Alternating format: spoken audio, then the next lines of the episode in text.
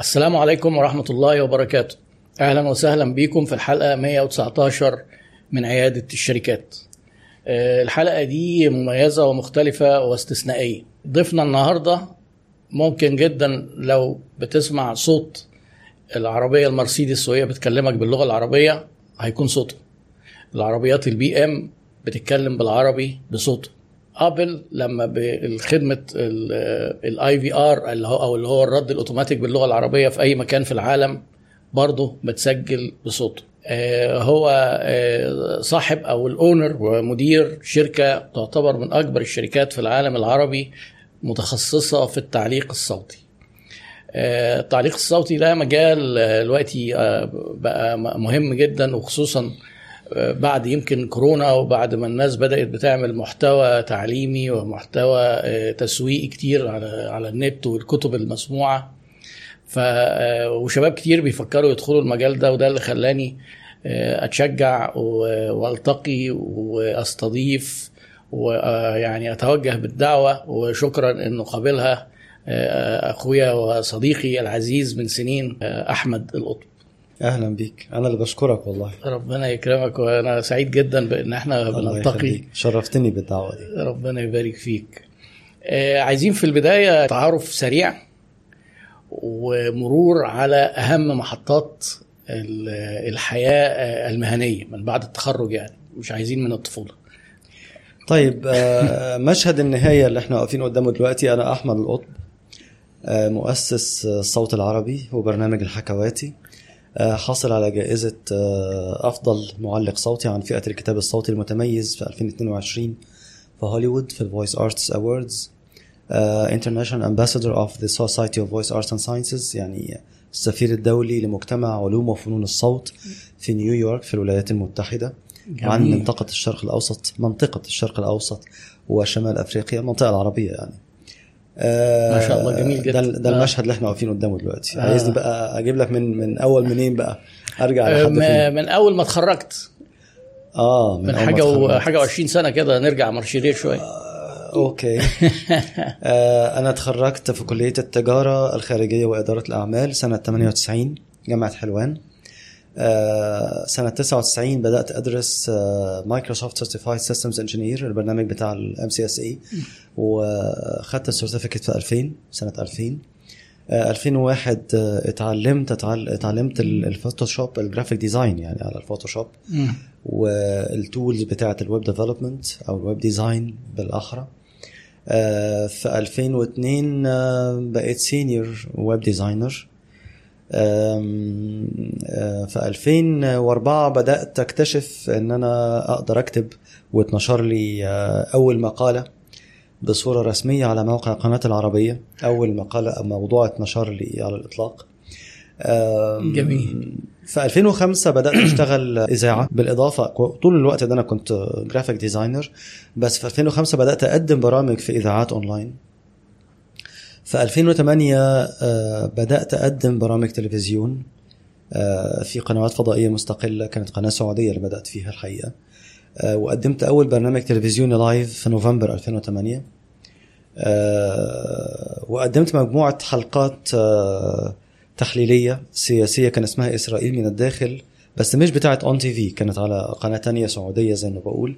أثناء الحرب على غزة في 2009 وبعدين في 2010 اشتغلت مراسل لتلفزيون الكويت من القاهرة باللغة الإنجليزية. ironically باللغة الإنجليزية. باللغة الإنجليزية. آه, آه.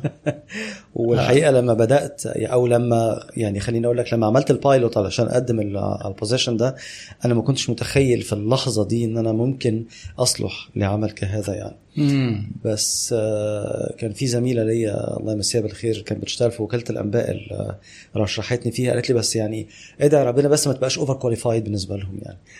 يا آه. في الوقت اللي أنا ما كنتش حقيقي متخيل فيه إن أنا ممكن أنفع بس اتقبل ال pilot واشتغلت سنة مراسل بعد كده اشتغلت آه، مقدم برامج تلفزيونية ودي كانت أول مرة بقى أشتغل آه، آه، مقدم برامج متفرغ full time يعني وأسيب بقى أي شغل technical مع القناة الكويتية؟ آه لا مع قناة تانية. الحقيقة قناة كانت آه كانت قناة مم. لبنانية كانت قناة إخبارية في لبنان. بس مم. أنا كنت شغال في مكتب القاهرة. الكلام ده بدأ في نص 2011 واشتغلت معاهم لحد آخر 2012 لكن في هذه الآونة أنا كنت بدأت اسس الصوت العربي آه. في بداية 2011 قصة تاسيس الصوت العربي بقى دي قصة تانية يعني هي آه. هي كانت يعني ماشية مع أيام بالتوازي الثورة مع كده 2011 دي لا هو الحقيقة كان قبل الثورة هو آخر كان آخر 2010, 2010 بالظبط بقى. اواخر مم. 2010 مم. آه، أكمل؟ فت... آه أيوه أيوه ده كويس. ده دي كلها okay. حاجات آه، يعني محطات آه، قوية وثرية ومتنوعة. يعني آه، أنا عملت آه. كارير شيفت يعتبر ثلاث مرات so far يعني. آه بقى آه، ده إحنا وصلنا دلوقتي كمبيوتر وبعدين أنت قلت كتابة وبعدين دخلت في موضوع الإعلام والتلفزيون. آه اشتغلت مقدم برامج بعدين مقدم مراسل برامج. تلفزيوني. آه. آه، مراسل يعتبر في الصناعة الإخبارية يعني. أيوة. بشتغل صحفي تلفزيوني يعني.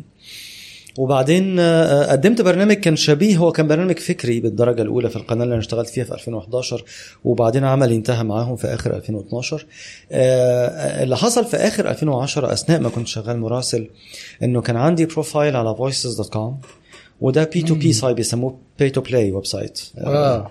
تشبيها بالالعاب بتاعة الملاهي اللي بتدفع عشان تلعب. أيوه لأنه المواقع دي بتشتغل باشتراكات يعني أنت علشان تعرف ت land deal أو تاخد project تشتغله يعني لازم تكون بتدفع subscription شهري. ك...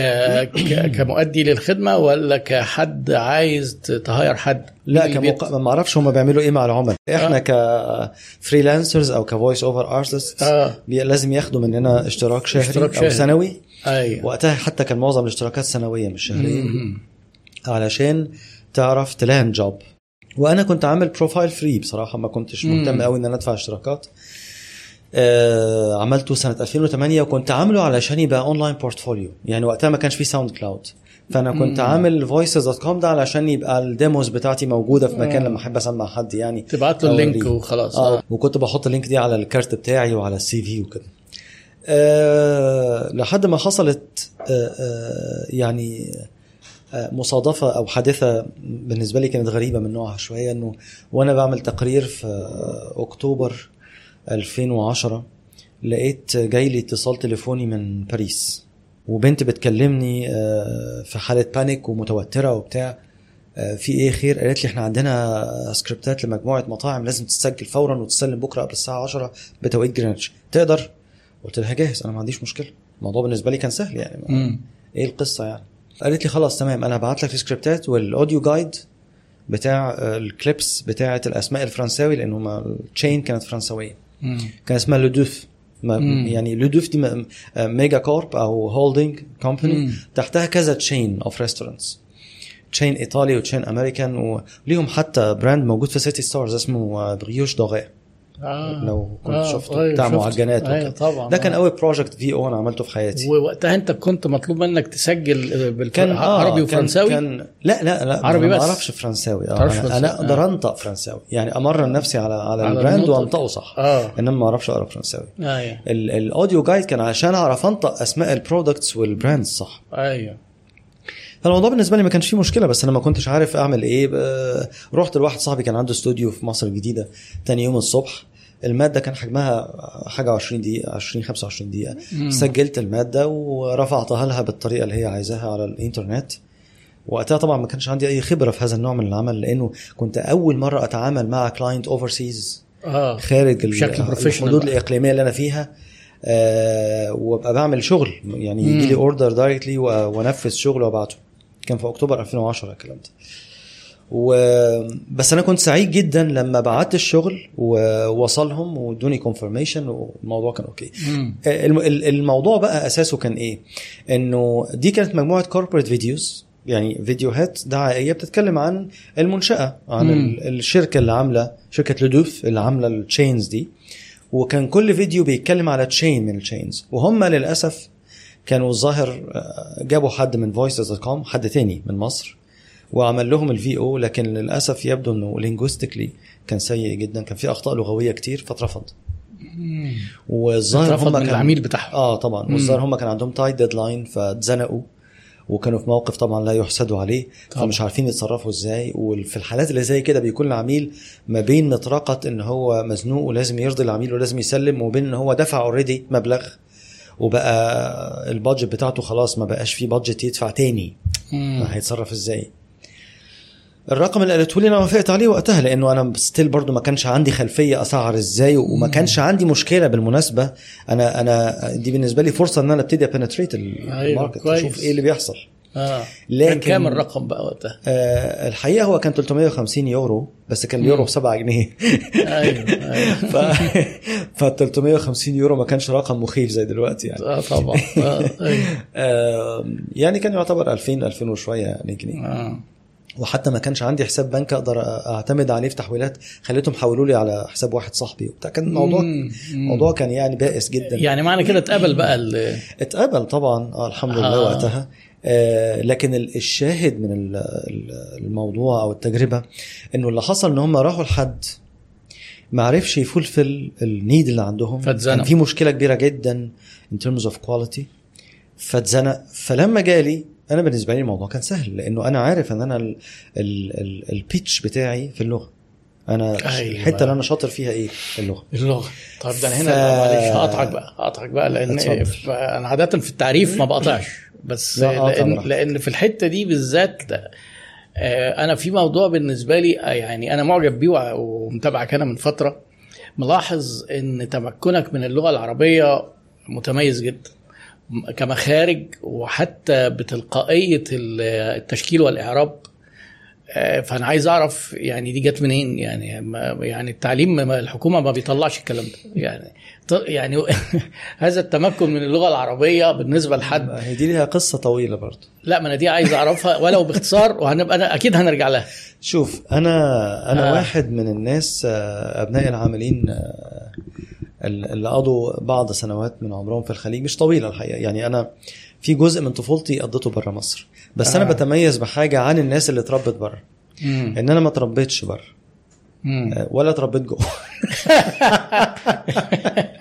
أنا اللي حصل إن أنا قضيت حياتي ما بين مصر وما بين السعودية رايح جاي. أيوه. يعني أنا سافرت وأنا عندي سبع سنين لأن والدتي أعيرت للمملكة العربية السعودية فقعدنا أربع سنين هناك.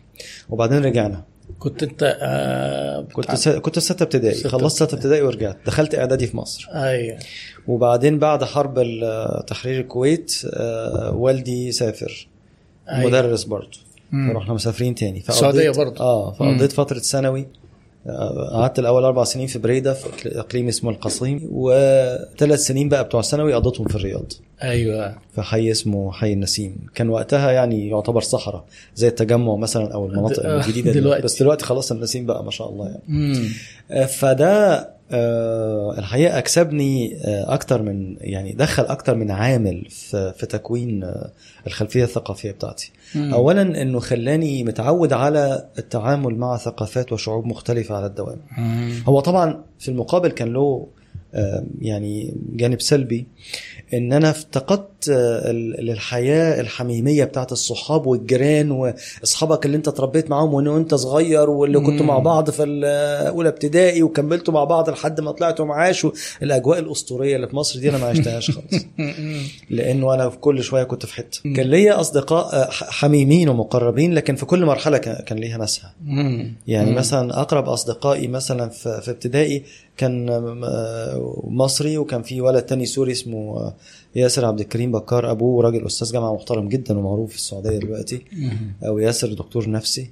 آه، كان معايا في الفصل في ستة ابتدائي وكنت كان من الناس اللي أنا عايزهم قوي يعني كان سوري لسه متواصل معاه يعني؟ آه، آه، أعرفه بس ما تقابلناش آه، ما ما كبرنا اتكلمنا كذا مرة.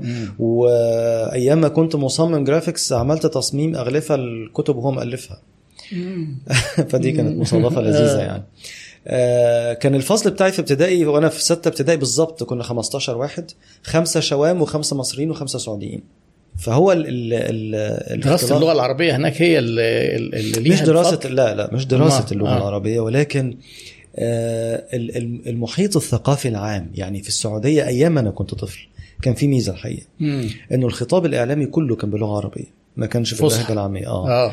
آه الاعلانات حتى في التلفزيون كانت باللغة العربية. اي صحيح. آه، أكتر حاجة آه، أثرت الحصيلة اللغوية بتاعتي وأثرت قدرتي على الحديث بتلقائية باللغة العربية مم. كان آه، أفلام الكرتون المدبلجه لأنه وقتها كان اللي بيشتغل فيها كلهم أساتذة. أو على الأقل ناس مخضرمين وذوي خبرة. أساتذة في التعليق الصوتي. اما لا مش ما ما كانش وقتها التعليق الصوتي آه، حرفة في حد ذاتها منفصلة. لكن كانوا أساتذة إذاعة أو أساتذة أداء تمثيلي.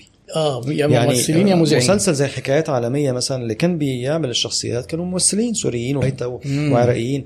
مسلسل زي إفتح يا سمسم كانوا كويتا وعراقيين. آه، مسلسلات زي إسألوا لبيبة مثلا مغامرات الفضاء اللي اشتغل فيه حد زي أستاذ جهاد الأطرش.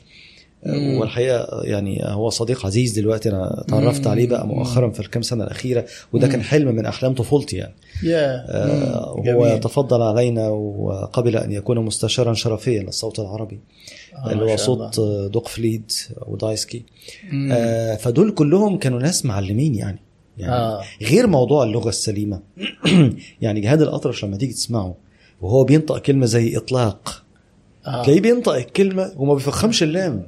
يعني ينطق الطه. طه والقاف قاف واللام تفضل لام آه. هو بيتكلم وبيعمل ده بتلقائية شديدة جدا واخد بالك أيوة، صعب. فغير إن هم كانوا معلمين في اللغة هم كمان دي كانت شغلتهم يعني مم. النهارده نتيجة لأن اللي بيشتغلوا في الدبلجة مقاولين آه،. في احوال يعني في أحيان كتير للأسف وفي سياقات. كتير يعني.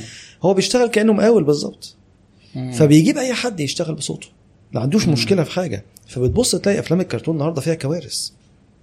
يعني هو موضوع حتى؟ اللغة العربية الفصحى دلوقتي فعلا يعني قلت جدا وطورت يعني هي اللغة العربية الفصحى. النهارده على كل المستويات بتتعرض لاغتيال آه. مش مسألة إنها قلت أو ضعفت لا ده هي عن قصد مبيت بتتعرض لهجوم شرس مم. على كل الأصعدة طيب يبقى ده تفسير آه، نستكمل الايه ال- يعني أنت بتقول إيه تميزت وقبل ال- ال- الجزء اللي أنت سجلته آه، لأن أنت آه. فرقت عن الأخ اللي كان قبل كده بإيه في- في- أكيد في يعني. عملت لهم اللي هم محتاجينه من آه، الآخر يعني تمام تمام فده اللي خلاني بدأت أفكر بقى في إنه أو خدت بالي آه. إلى مدى الاحتياج على المسرح العالمي. آه مش لخدمة الأداء الصوتي ولكن للغة العربية السليمة آه فده اللي خلاني فكرت أعمل حاجة تبقى الورلد أنكر مم. لتقديم اللغة العربية لكل صناعات اللوكاليزيشن أو النقل اللغوي اولا مم. مم. خلاص ولكل أنواع الإنتاج ال- ال- الصوتي أو الوسائطي مم. الصوتي السمعي البصري مثلا من ناحية. تانية. طبعا الأساس هو اللغة العربية والأصل أو ال- تقديم الخدمات هو الصوت. لكن ال- الطريقة اللي أنا تناولت بها الموضوع أو الرؤية اللي أنا تبنتها في البداية أتصور إن هي كانت مختلفة. طيب تعبير ال localization اللي أنت قلته ده. إيه إيه فرق ال localization مثلا عن ال translation عن يعني عن ال... ده يعني- سؤال عملاق برضو يعني أنا لو قعدت أتكلم في الحتة دي مش هنروح النهارده. لا لا- على فكرة هيبقى في أسئلة كتير ونحاول ناخدها آه. بشكل مبسط ومختصر. شوف هو هو مفهوم الترجمة آه. آه بينصب في الأساس على ترجمة النصوص.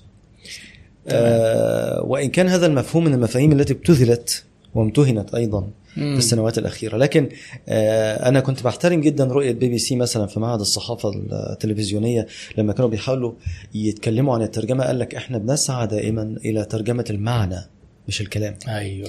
فهو يقول لك أنا إيه أنا لما أحب أترجم أترجم المراد. أنا عايز أنا عايز اللي بيسمع يسمع إيه يفهم إيه. فده الترجمة. صناعة ال localization الحقيقة بدأت تصعد وتتطور على كتف صناعات أخرى أبرزها طبعا الثورة الرقمية. بمختلف الصور آه، اللي تمثلت فيها في. إطار صناعات الوسائط المتعددة وصناعات الألعاب الإلكترونية وألعاب. الفيديو وصناعات السينما والتعليم الإلكتروني والدعم الفني والأجهزة الناطقة والأدلة الصوتية وال audio description ال audio description اللي هو بيتقدم لذوي الاحتياجات. إلى آخر كل ده. فمصطلح ال localization كان ضروري لأنه أصبح هناك أنواع من المنتجات والخدمات أيضا مش محتاجة ترجمة ولكن محتاجة أن تتحول إلى آه، آه، منتج موازي أو أيوة. خدمة موازية تتحدث وتتفاعل بمفردات ثقافة أخرى وهو ده اللي ممكن يتقال عليه آه، تحويل أنا بسميه التحويل اللغوي لكن إذا حبيت تترجم كلمة localization. ترجمة حرفية فهتبقى توطين مثلا آه أو توطين. تحويلها إلى مادة محلية إذا أيوة. زي ما بيقولوا تمصير في ساعات للنصوص. مثلاً، آه، وده شكل من شكل أشكال، من آه، أشكال صحيح. بالك؟ طب ما هو إيه فرقها بقى عن الترجمة؟ لأن إحنا بالنسبة لنا كمسوقين اللوكاليزيشن دي مهمة جدا. آه، لما بتيجي مثلا بتكتب نص إعلاني آه، لما بتيجي تترجمه للغة العربية محتاج تنقله بثقافة المكان. صحيح.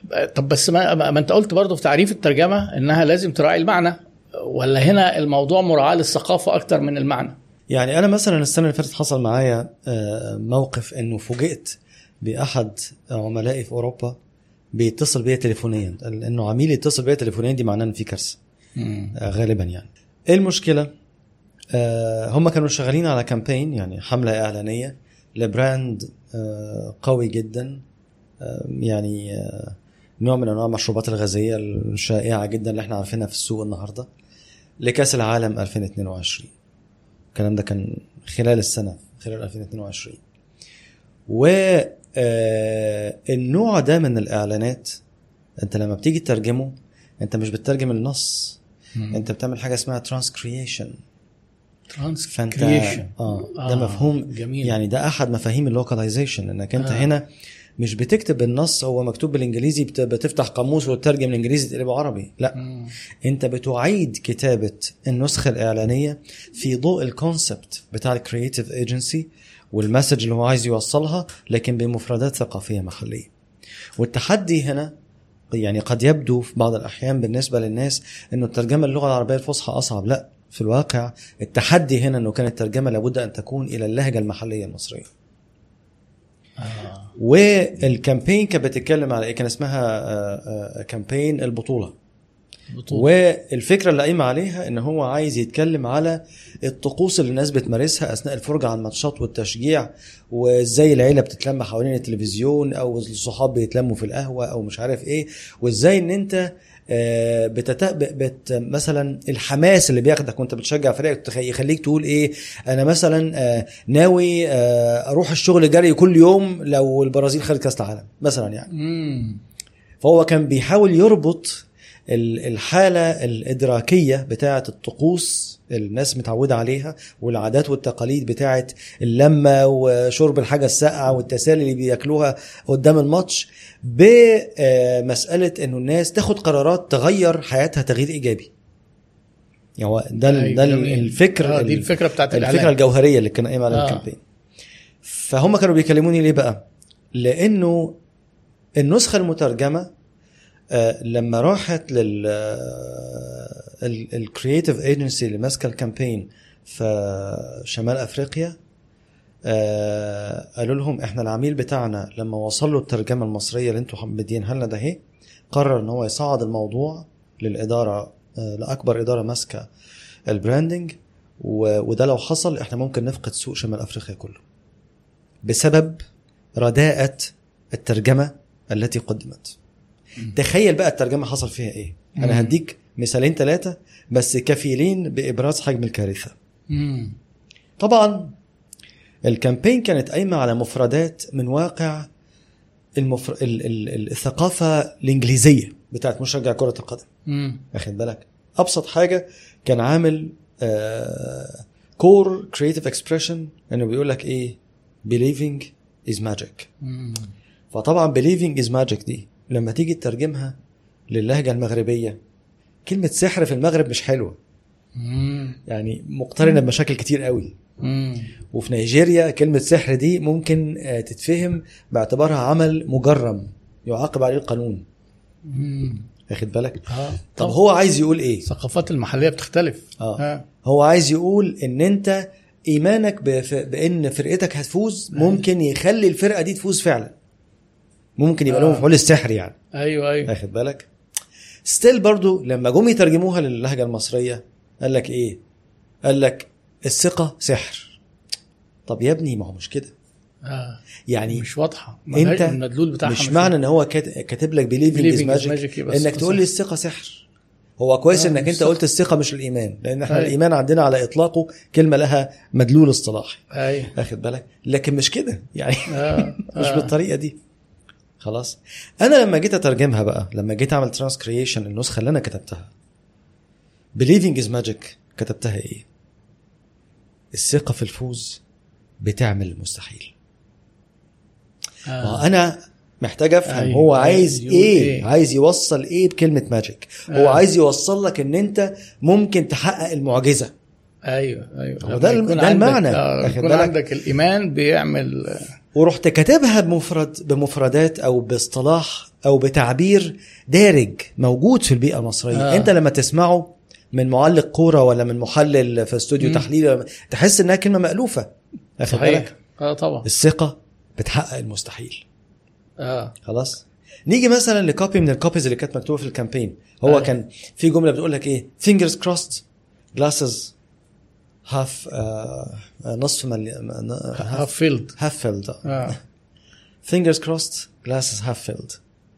هو طبعا برضو طبعا هي هي الطامة الكبرى ظهرت في تعبيرات بالشكل ده ليه آه. لأن ده تعبير آه، آه، يعني منحدر من الثقافة الكاثوليكية اللي هو بيكلمها يعني أيوة. fingers crossed عشان هو بي- بيعمل علامة الصليب. بصوابعه علشان آه. يشير يعني إن هو إيه ثقة في الله يعني أو أيوة. أملنا في ربنا كبير البركة آه آه. يعني عشان يستجلب البركة أيوة. واخد بالك ومتعودين يستعملوا التعبير ده لما يكونوا بيتمنوا أو بيترجوا شيء معين فما ينفعش تترجمه يعني ده تعبير لا يصلح لا يصح أن يترجم ولا أيوة. يصلح للترجمة من من حيث المبدأ أيوه أيوه ما ينفعش تقول لي أصابع متقاطعة آه، طبعا و... واكواب. واكواب تودي في داهية. أصابع متقاطعة واكواب نص نصف نصف مل- نصف مليئة. ملوءه ممليئه فطبعاً مملوءة. جملة زي دي لما راحت لل... اللي ماسكين. هو عملها اصابع متقاطعة؟ آه ما- هو بقول لك. هم مكلميني عشان النسخة اللي جاية لهم كانت بالمنظر ده. ده كارثة. والايجنسي آه، آه، ال- الرد اللي جالها من الإدارة اللي ماسكة ال Middle East وشمال أفريقيا قالوا لهم ده تهريج؟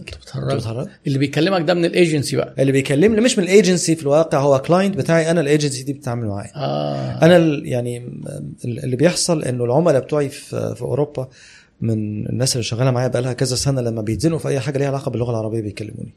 تمام. فهو طبعا لما لقى موقف بالمنظر ده راح جاي لي. آه. فكاتب له أصابع متقاطعة.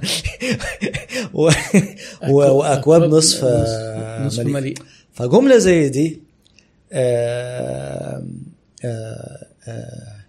أنا لما جيت أكتبها كتبتها بشكل تاني خالص يعني آه. طبعا أنا جبت سيرة أصابع ويمكن ما جبتش سيرة أنا مش فاكر أنا قلت إيه بالظبط بس اتكلمت إنه أملنا في الفوز كبير مثلا آه. آه. يعني استخدمت الكلمات التعبيرات اللي إحنا بنعبر اللي بيها إحنا بنستخدمها التعبير اللغة أيوة، اللي إحنا أيوة، ممكن نفهمها لأنه في الآخر أنت عايز تقول إيه يعني أنا لازم أيوة. أفكر هو ال core message بتاعته هو عايز إيه واشوف بقى. إحنا بنتكلم آه، مع بعض إزاي؟ بنقول مم. الكلام ده إزاي؟ يعني بس دي على فكرة خدمة تانية.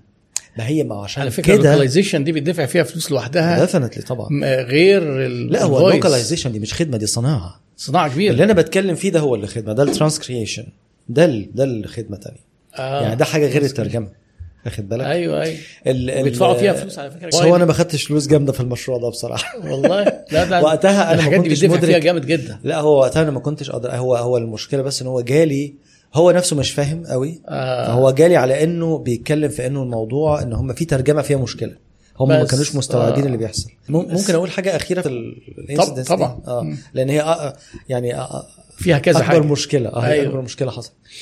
آه كان في line بيقول إيه؟ آه sip إيه شفطة يعني آه. sip believe magic أو أو آه، أو sip believe happens حاجة كده حاجة ليها آه، علاقة بإنه آه.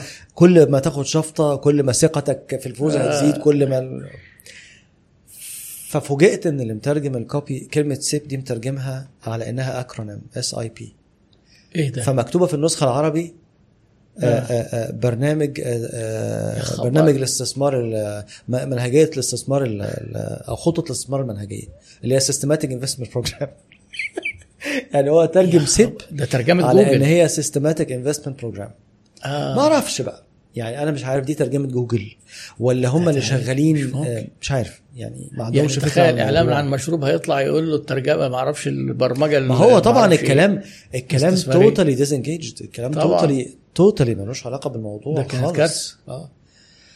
ف كان في جملة مثلا اللي هي آه، do you have everything you need to believe دي. كانت جملة من الجمل آه. اللي في ال copies وجملة قوية. خلاص. فدي لما جينا لما جيت أنا أنقلها للعربي هو بيقول do you have everything you need to believe أنا خليتها إيه؟ ناقصك إيه؟ عشان تصدق إنك تقدر. آه. بمنتهى البساطة. مش لازم do you need everything يبقى هل عندك كل حاجة؟ لا. ناقصك إيه عشان تصدق. أيوه. بس. صح. واخد بالك؟ فهو ده ده ده كان يعني ده كان بالنسبة لي تجربة من التجارب القويه جدا اللي خضتها في ال transcreation ونموذج قوي على يعني إيه localization وبالمناسبة ال localization هو ال- المستوى العمل بتاع ال localization أو المعالجة أعلى بكتير من مستوى التعامل مع النص يعني هو من أول طبعا. تحويل البرنامج أو ال interface ال UI من من من left to right right to left اخد بالك. مرورا بال captions بتاعه ال buttons أو. ال voice notifications اخد عشان ما بالك. ندخلش في حتت معقدة بس. أي- يعني آه، كل يعني- العناصر السمعية البصرية لما تتحول آه إلى إلى إلى لغة أخرى وتتحلى بمفردات ثقافية محلية. ده localization آه. كان سامسونج نزلوا موديل موبايل آه، كان ال motto بتاعه the future is now اللي ترجمها أنا لهم فاكر كويس قوي الجملة. آه اللي ترجمها لهم عربي طبعا إيه الترجمة اللي هي القريبة اللي هي المستقبل الآن ما وصلتش المعنى آه اللي ترجموها لهم آه حد مكتب ترجمة مم. آه محترفين برضه في ال localization عملوها لهم سابق عصره مم. خدوا 100000 صح جنيه كده. خدوا 100000 جنيه في الكلمتين دول طبعا الكلام ده من around تسع سنين مثلا سنة 2014 حاجة زي كده. يعني عشان كده بقول لك ده موضوع ده مختلف و service بيدفع فيها كتير لأن محتاجة مستوى من الإبداع والت- والتمكن في اللغة والثقافة والتسويق وعلى فكرة والسيكولوجي آه، آه، اللي هو لو كان ترجمها المستقبل دلوقتي ما كانتش هتبقى وحشة. يعني مش زي لغويا صح. دي. آه. بس هو الفرق إيه؟ الفرق إن هو استخدم المفردات بتاعتك أنت. أيوه. ما ال attachment بقى الايه ال association النفسي ما بين التعبير اللي إحنا متعودين كده. عليه أيوه بالظبط. وما بين المستقبل الآن تحس إن إيه؟ يعني كلمة جاية كده من عالم آخر بالظبط لكن سابق عصره ما دي عارفينها إحنا دي بتاعتنا بالظبط. دي آه بالظبط. آه. فوصلتك خلاص فوصلت بالظبط كده طيب آه إحنا كنا وصلنا لم- لمحطة آه انك انت دلوقتي في في مرحلة إيه عشان برضو أنا أنا تهت تاريخيا يعني آه آه. لما كنت لما عملت لودوف وبدأت أيوة. أكتشف آه الاحتياج الفجوة السوقية. آه الاحتياج في العربية. اللوكاليزيشن والاحتياج للغة في صناعات الأداء عموما.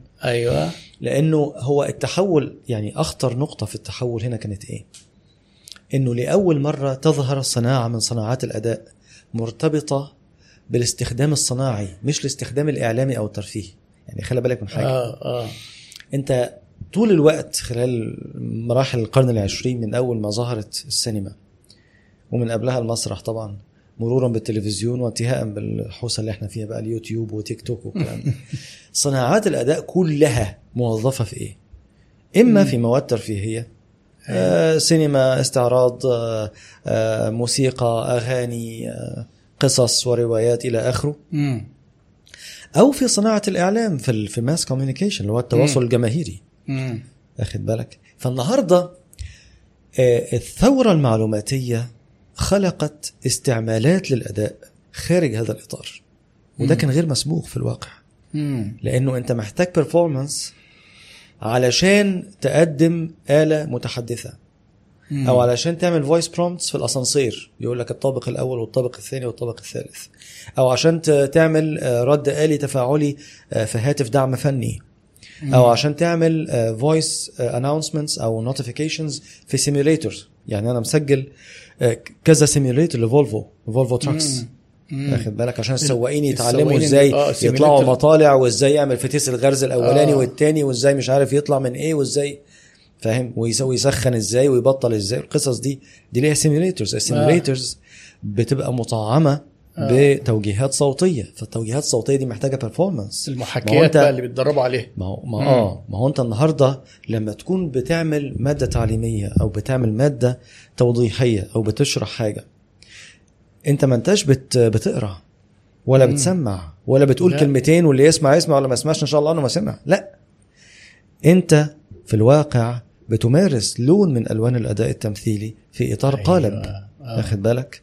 بس لازم تبقى فاهم طبيعة القالب ده إيه. آه. ولازم تبقى فاهم إيه الدور المطلوب منك. أنت ك ككوميونيكيتور كراجل بت بتمارس وظيفة التواصل في إطار فني دورك إيه؟ الهدف من وظيفتك دي إيه؟ وهو ده الفرق بقى بين اصطلاح التعليق الصوتي واصطلاح الأداء الصوتي. وأنا بأصر على استخدام الأداء الصوتي منذ أن بدأت أتحدث إلى الجماهير. يعني بدأت أتكلم publicly زي ما آه. بيقولوا.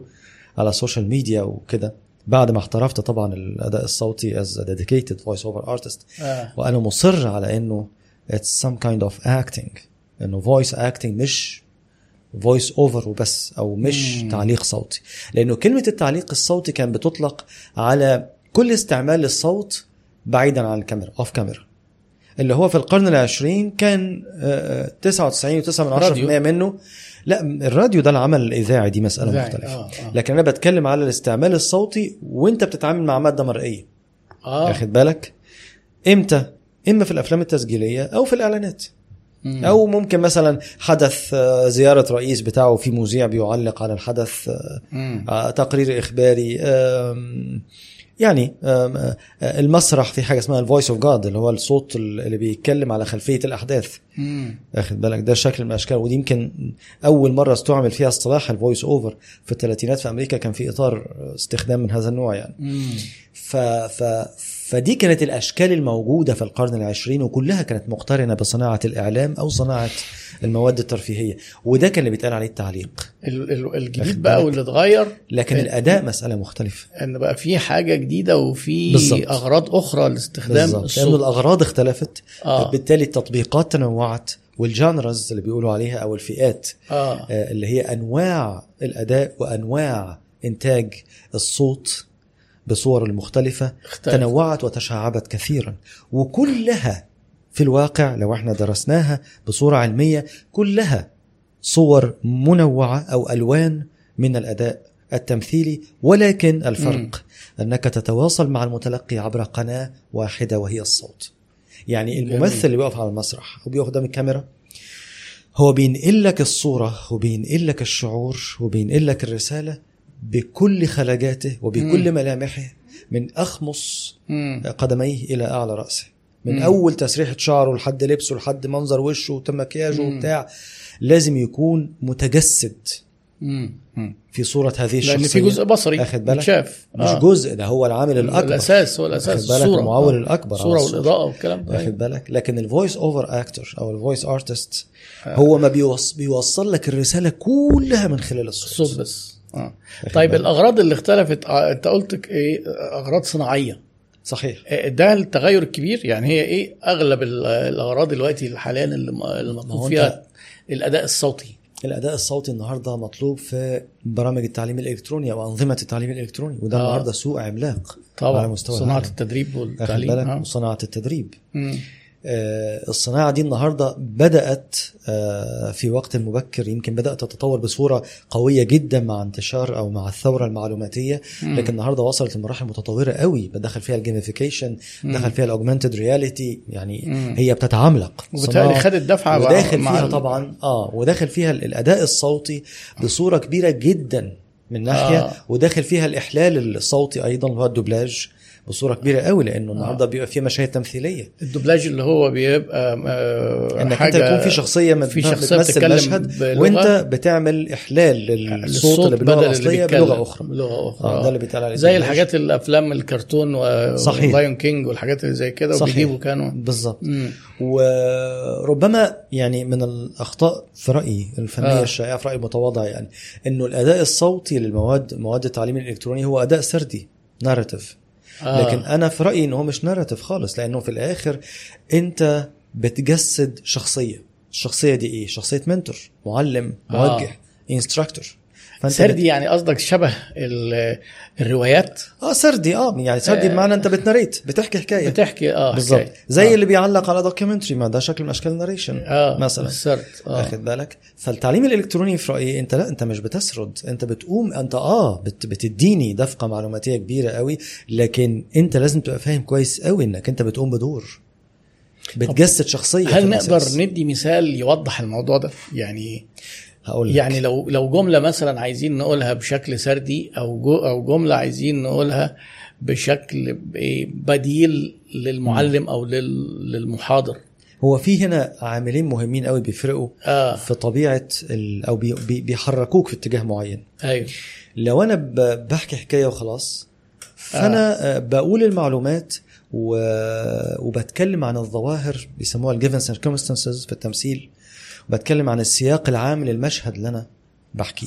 أيوه اخد بالك؟ فممكن مثلا أقول لك إنه آه، وتتحرك الفقمة من هذه المنطقة لتهاجر إلى أعلى مش عارف المناطق القطبية لتضع صغارها. بح- بحكي آه، آه. وبتفاعل مع الحدث نفسه. أيوه اخد بالك؟ يعني أنا بتفاعل مع عناصر البيئة أو المعطيات الموجودة في المشهد. مم. إنما في المادة التعليمية اولا أنا بتكلم من خلال ال archetype أو القالب بيسموه في, في, ال- في الأداء المسرحي القالب الدرامي بتاع المعلم أو الناصح مم. أو المدرس أو الموجه ده مم. اولا فأنا authoritative هنا أنا في موضع. سلطوي سلطة. نوعا ما أيوه أيوه ده نمرة واحد نمرة اتنين هتلاقي طبيعة النص نفسه بتختلف يعني أنا طبيعة النص بتحركني في اتجاه مم. إن أنا أبقى بتفاعل مباشرة مع المتلقي مش مم. مع العناصر بتاعة البيئة اللي أنا بتكلم عنها. فأنا مثلا لو بتكلم في code of conduct وجت عند نقطة معينة هتبص تلاقي مثلا كتبت لك إيه لا ت... مثلا آه، لا تقبل ابدا أي نوع من المدفوعات خارج إطار مش عارف إيه فأنا هنا code of conduct اللي هو الشركة code- بتسي... آه يعني آه، آه، مثلا قواعد آه، الامتثال آه، بتاعت آه، الشركات قواعد مثلاً. الشركة إزاي الناس لو ما. ينفعش مثلا تتلقى هدية من عميل ما آه. تخشش في حاجة فيها تضارب مصالح إلى آخره آه فتبص تلاقي إن أنت في مع... في سياقات معينة بتدي أوامر طبعا أيوة. مش هتدي أوامر بشكل اللي هو أنت بتدي تعليمات يعني بس مم. آه، بتتفاعل مع اللي بيسمع آه. واخد بالك بتحذره من حاجة أيوة. آه، بتدخله في اختبار تقييم استفاد إيه أيوه وبتطرح عليه أسئلة وتقول له آه ده صح أو ده غلط أو مم. عيد لا أنت غلطت في دي وتعيد له طيب الإجابة تاني هنيجي هنا بقى الحته جميلة آه. أنا شخصيا كنت عايز أتكلم ادردش معاك فيها من زمان. آه، هي بتفرق مع كل الناس اللي شغالين في استخدام صوتهم. زي ما إحنا حتى بنتكلم زي ما أنا في ساعات بطلع لايف زي ما أنا بدي كورسات. آه، الصوت هو كأداة تعبير. في عندنا إمكانيات لاستخدامه علشان نعبر بأشكال مختلفة. يعني أحاول أقول لك أنا أنا قصدي إيه؟ لأن ده ملعبك أنت المفروض هتبقى آه، عارف أكتر من القشور اللي أنا عارفها بكتير. يعني مثلا لما بيقول لك علشان أنت مثلا تركز على كلمة معينة تديها آه، وقت زمني أطول شوية يعني مثلا أو إيه، تعمل وقفات أو تعلى بالتون أو تنزل. إيه، هل بقى في شيء محدد إن إحنا نعدد الكل الأدوات دي أو كل المهارات الصوتية دي علشان نديها هدية كده للي عايز يتمكن من الأداء الصوتي يعرفهم ويحاول يتدرب عليهم؟ ولا ده موضوع كبير قوي؟ هو موضوع كبير آه، لكن الشق الأكبر منه مرتبط بالاستماع وتكوين الحصيلة والممارسة. يعني إنك تعرف المفاهيم فيه مش كفاية. هو أقرب ما يكون لأن أنا إيه أشرح لك العربية بتمشي إزاي وإزاي ينفع تسوق بس وأنت قاعد مطرحك. لكن لما مم. تيجي بقى تركب العربية عشان تسوق الموضوع بيختلف. مم. إنما لما أقعدك في العربية وأقعد جنبك واوريك تجيب الأولاني إزاي وتدوس دبرياج إزاي وتسيب إمتى وتحط رجلك على الفرامل إمتى والكلام ده مم. ساعتها بقى هتبتدي تربط طيب حركة العربية بالكلام ده كويس اعتبرني أنا وأنا- قاعد, قاعد في العربية ما أنا- جاي وأنت لك هتاخد. إيدي كده وإيه تعلمني أول خطوات آه. السواقة آه، أنا في البرنامج التدريبي اللي أنا بعمله أو البرامج التدريبية اللي بعملها عموما يعني مم. أنا بميل إلى التفرقة ما بين مستويين من التقنيات أو الفنيات في الأداء مم. تقنيات التعامل مع النص اللي هي الحاجات اللي حضرتك أشرت ليها دلوقتي دي. كل اللي أنت بتتكلم فيه ده أنا بتحكم في النص إزاي.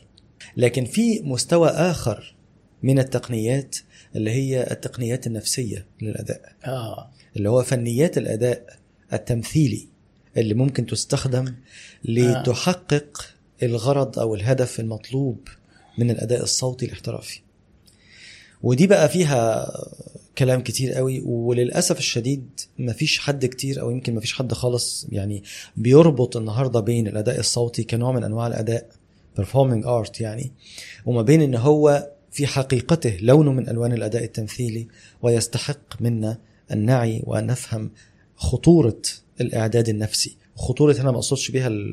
آه شيء آه، خطر ال... ال... ال... لا أهمية الخطورة- يعني. أيوه الخطورة الأهمية البالغة يعني آه.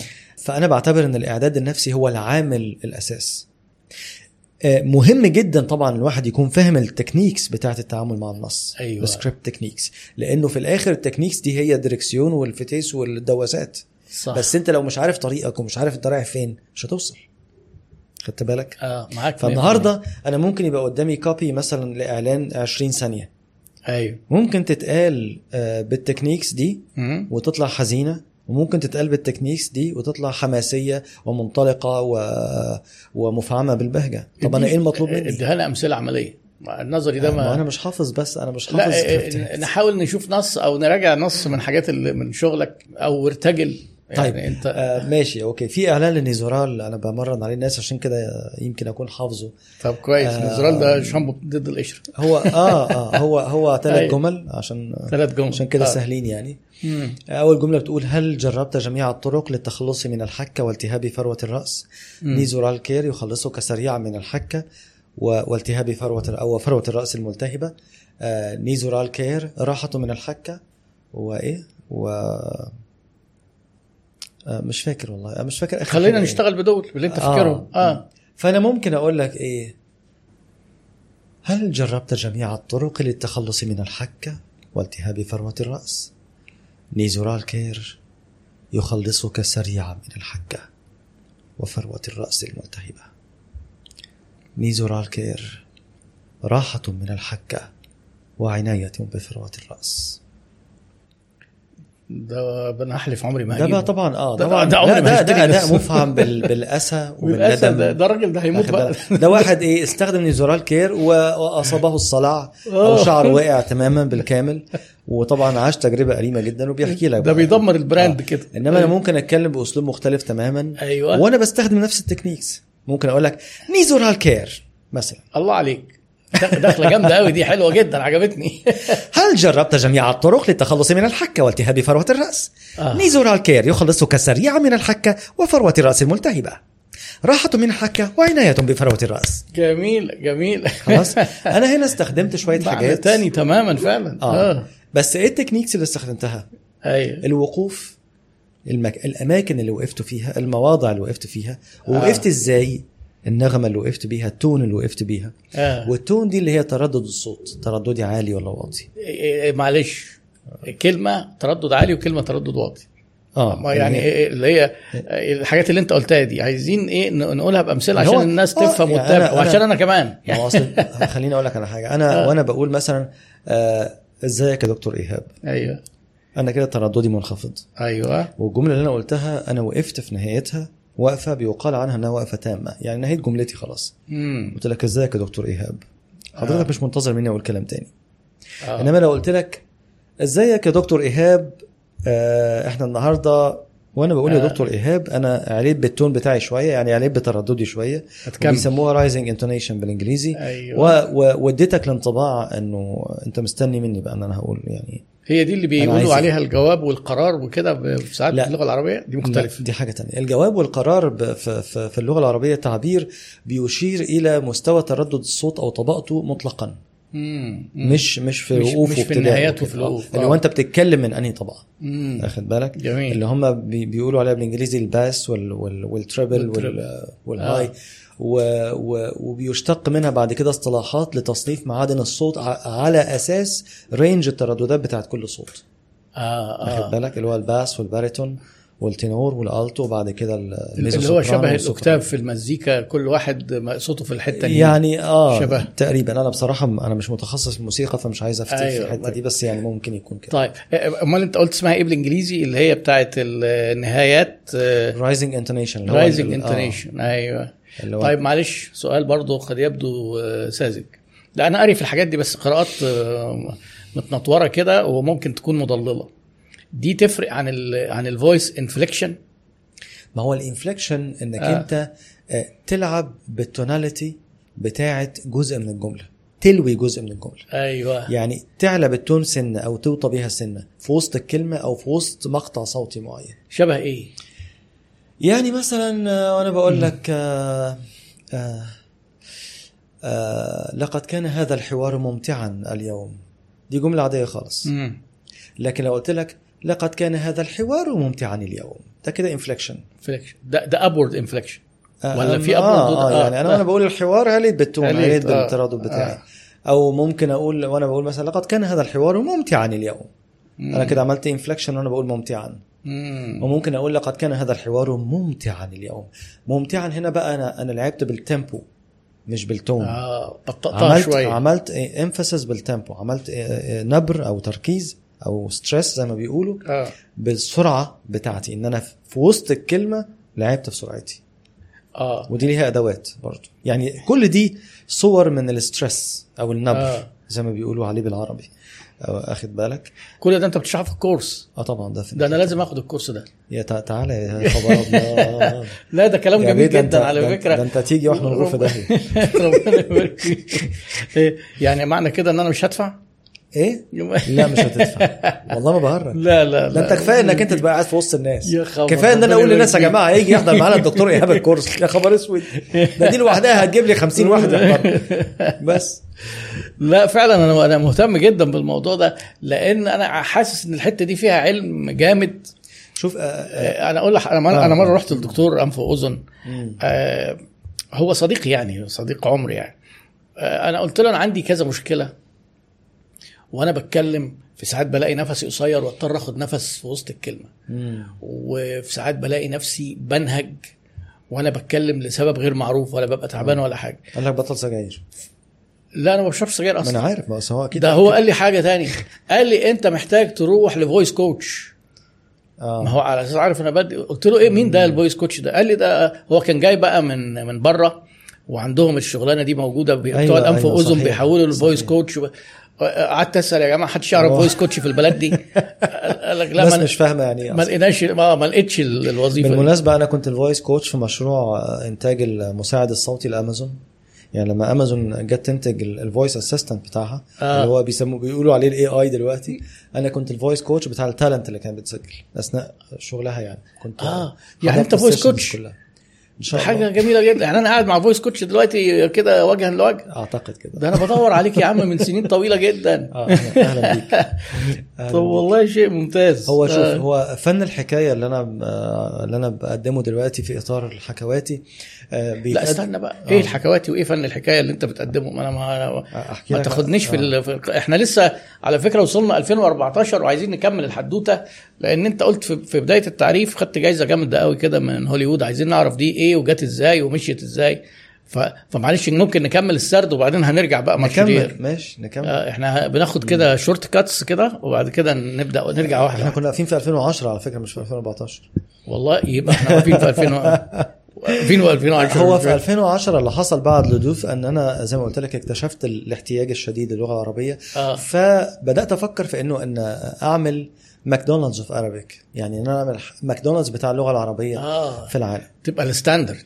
بالظبط وهل آه، بقيت فعلا؟ وقعدت أدور على أتمنى يعني قعدت أدور على لا من غير تواضع. ومن غير مبالغة. مش تواضع بس أنا كل واحد عارف مكانه في السوق فين آه، وعارف هو ترتيبه إيه. مش مسألة تواضع والله بس آم، مش عارف يعني أنا ما أحبش افتئت الأحكام ما أحبش اتسرع في طب الناس بيقولوا عنك إيه وأنت مش موجود؟ مطلقة. ما أنا بيقولوا إن أنت. حطيت الستاندرد. ما بيوصلك بقى أكيد في حد بينام. آه، آه، أنا اللي بيوصلني ساعات إنه في ناس بتقول انه أنا عايز أبقى مش إن أنا بقيت كده. إن أنت عايز تبقى كده. آه. وطب في حد اقترب أكتر منك؟ اقترب أكتر من ده يعني؟ آه يعني أكتر يعني حقق الهدف ده أكتر منك أو هو أكثر قربا من إن هو يبقى ال- آه، في في ناس كتير. قربت من ده بس هي هي المسألة مش مسألة تحقق الهدف آه. لأنه أنا ما أعرفش أهداف الناس إيه أيوة. دايما الرؤية اللي عندك هي اللي بتحدد أنت هتمشي في أنهي اتجاه وتتحرك إزاي مم. وتحالفاتك هيبقى شكلها إيه لأن الرؤية هي اللي بتخليك دايما بتتحرك في إطار قيمي مش بإطار إن أنت والله بتجري ورا فلوس أو بتجري ورا شهرة أو بتجري ورا نجاح ايا كان معناه إيه لا مم. يمكن أعتقد دي الحاجة اللي ممكن أقول إن أنا نجحت فيها. إن الصوت العربي مبني على رؤية والرؤية دي صنعت منهج. مم. خد بالك؟ آه لذلك إحنا لما وصلنا اللي إحنا وصلنا له دلوقتي وال وال ومستوى النضج اللي وصل له حاجة زي الحكواتي دلوقتي ده كان في ضوء الرؤية بتاعت الصوت العربي. اللي هي إيه؟ لخصها لنا. اللي هي آه إنه الصوت العربي يتحول إلى ال world anchor لكل إنتاج باللغة العربية. في العالم مم. سواء كان localization أو صناعة صوت أو دبلجة أو يعني كل أنواع أو كل صور التعريب. مم. اللي هي قائمة في الأساس على الصوت وتتفرع إلى ما عداه حيث يبلغ الصوت يعني. لكن كلها آه، صوت ملهاش علاقة مثلا بالترجمات النصوص. لا طبعا بنترجم كل. ده موجود أكيد كل ده موجود آه. أكيد. لكن هي صناعة الصوت هي كانت الصناعة ال emerging يعني هي كانت الصناعة آه. ال- اللي بتتحول بوتيرة ملموسة جدا جبارة في الوقت ده. جميل آه، من ناحية تانية ال- الجزء الثاني أو الوجه الآخر للرؤية هو إعادة الاعتبار للغة العربية مم. و, و وإح مش إحياء هو آه، آه، دفع الوعي بخطورة اللغة و- ودورها في ترسيخ الانتماء ودورها في التواصل مع التراث.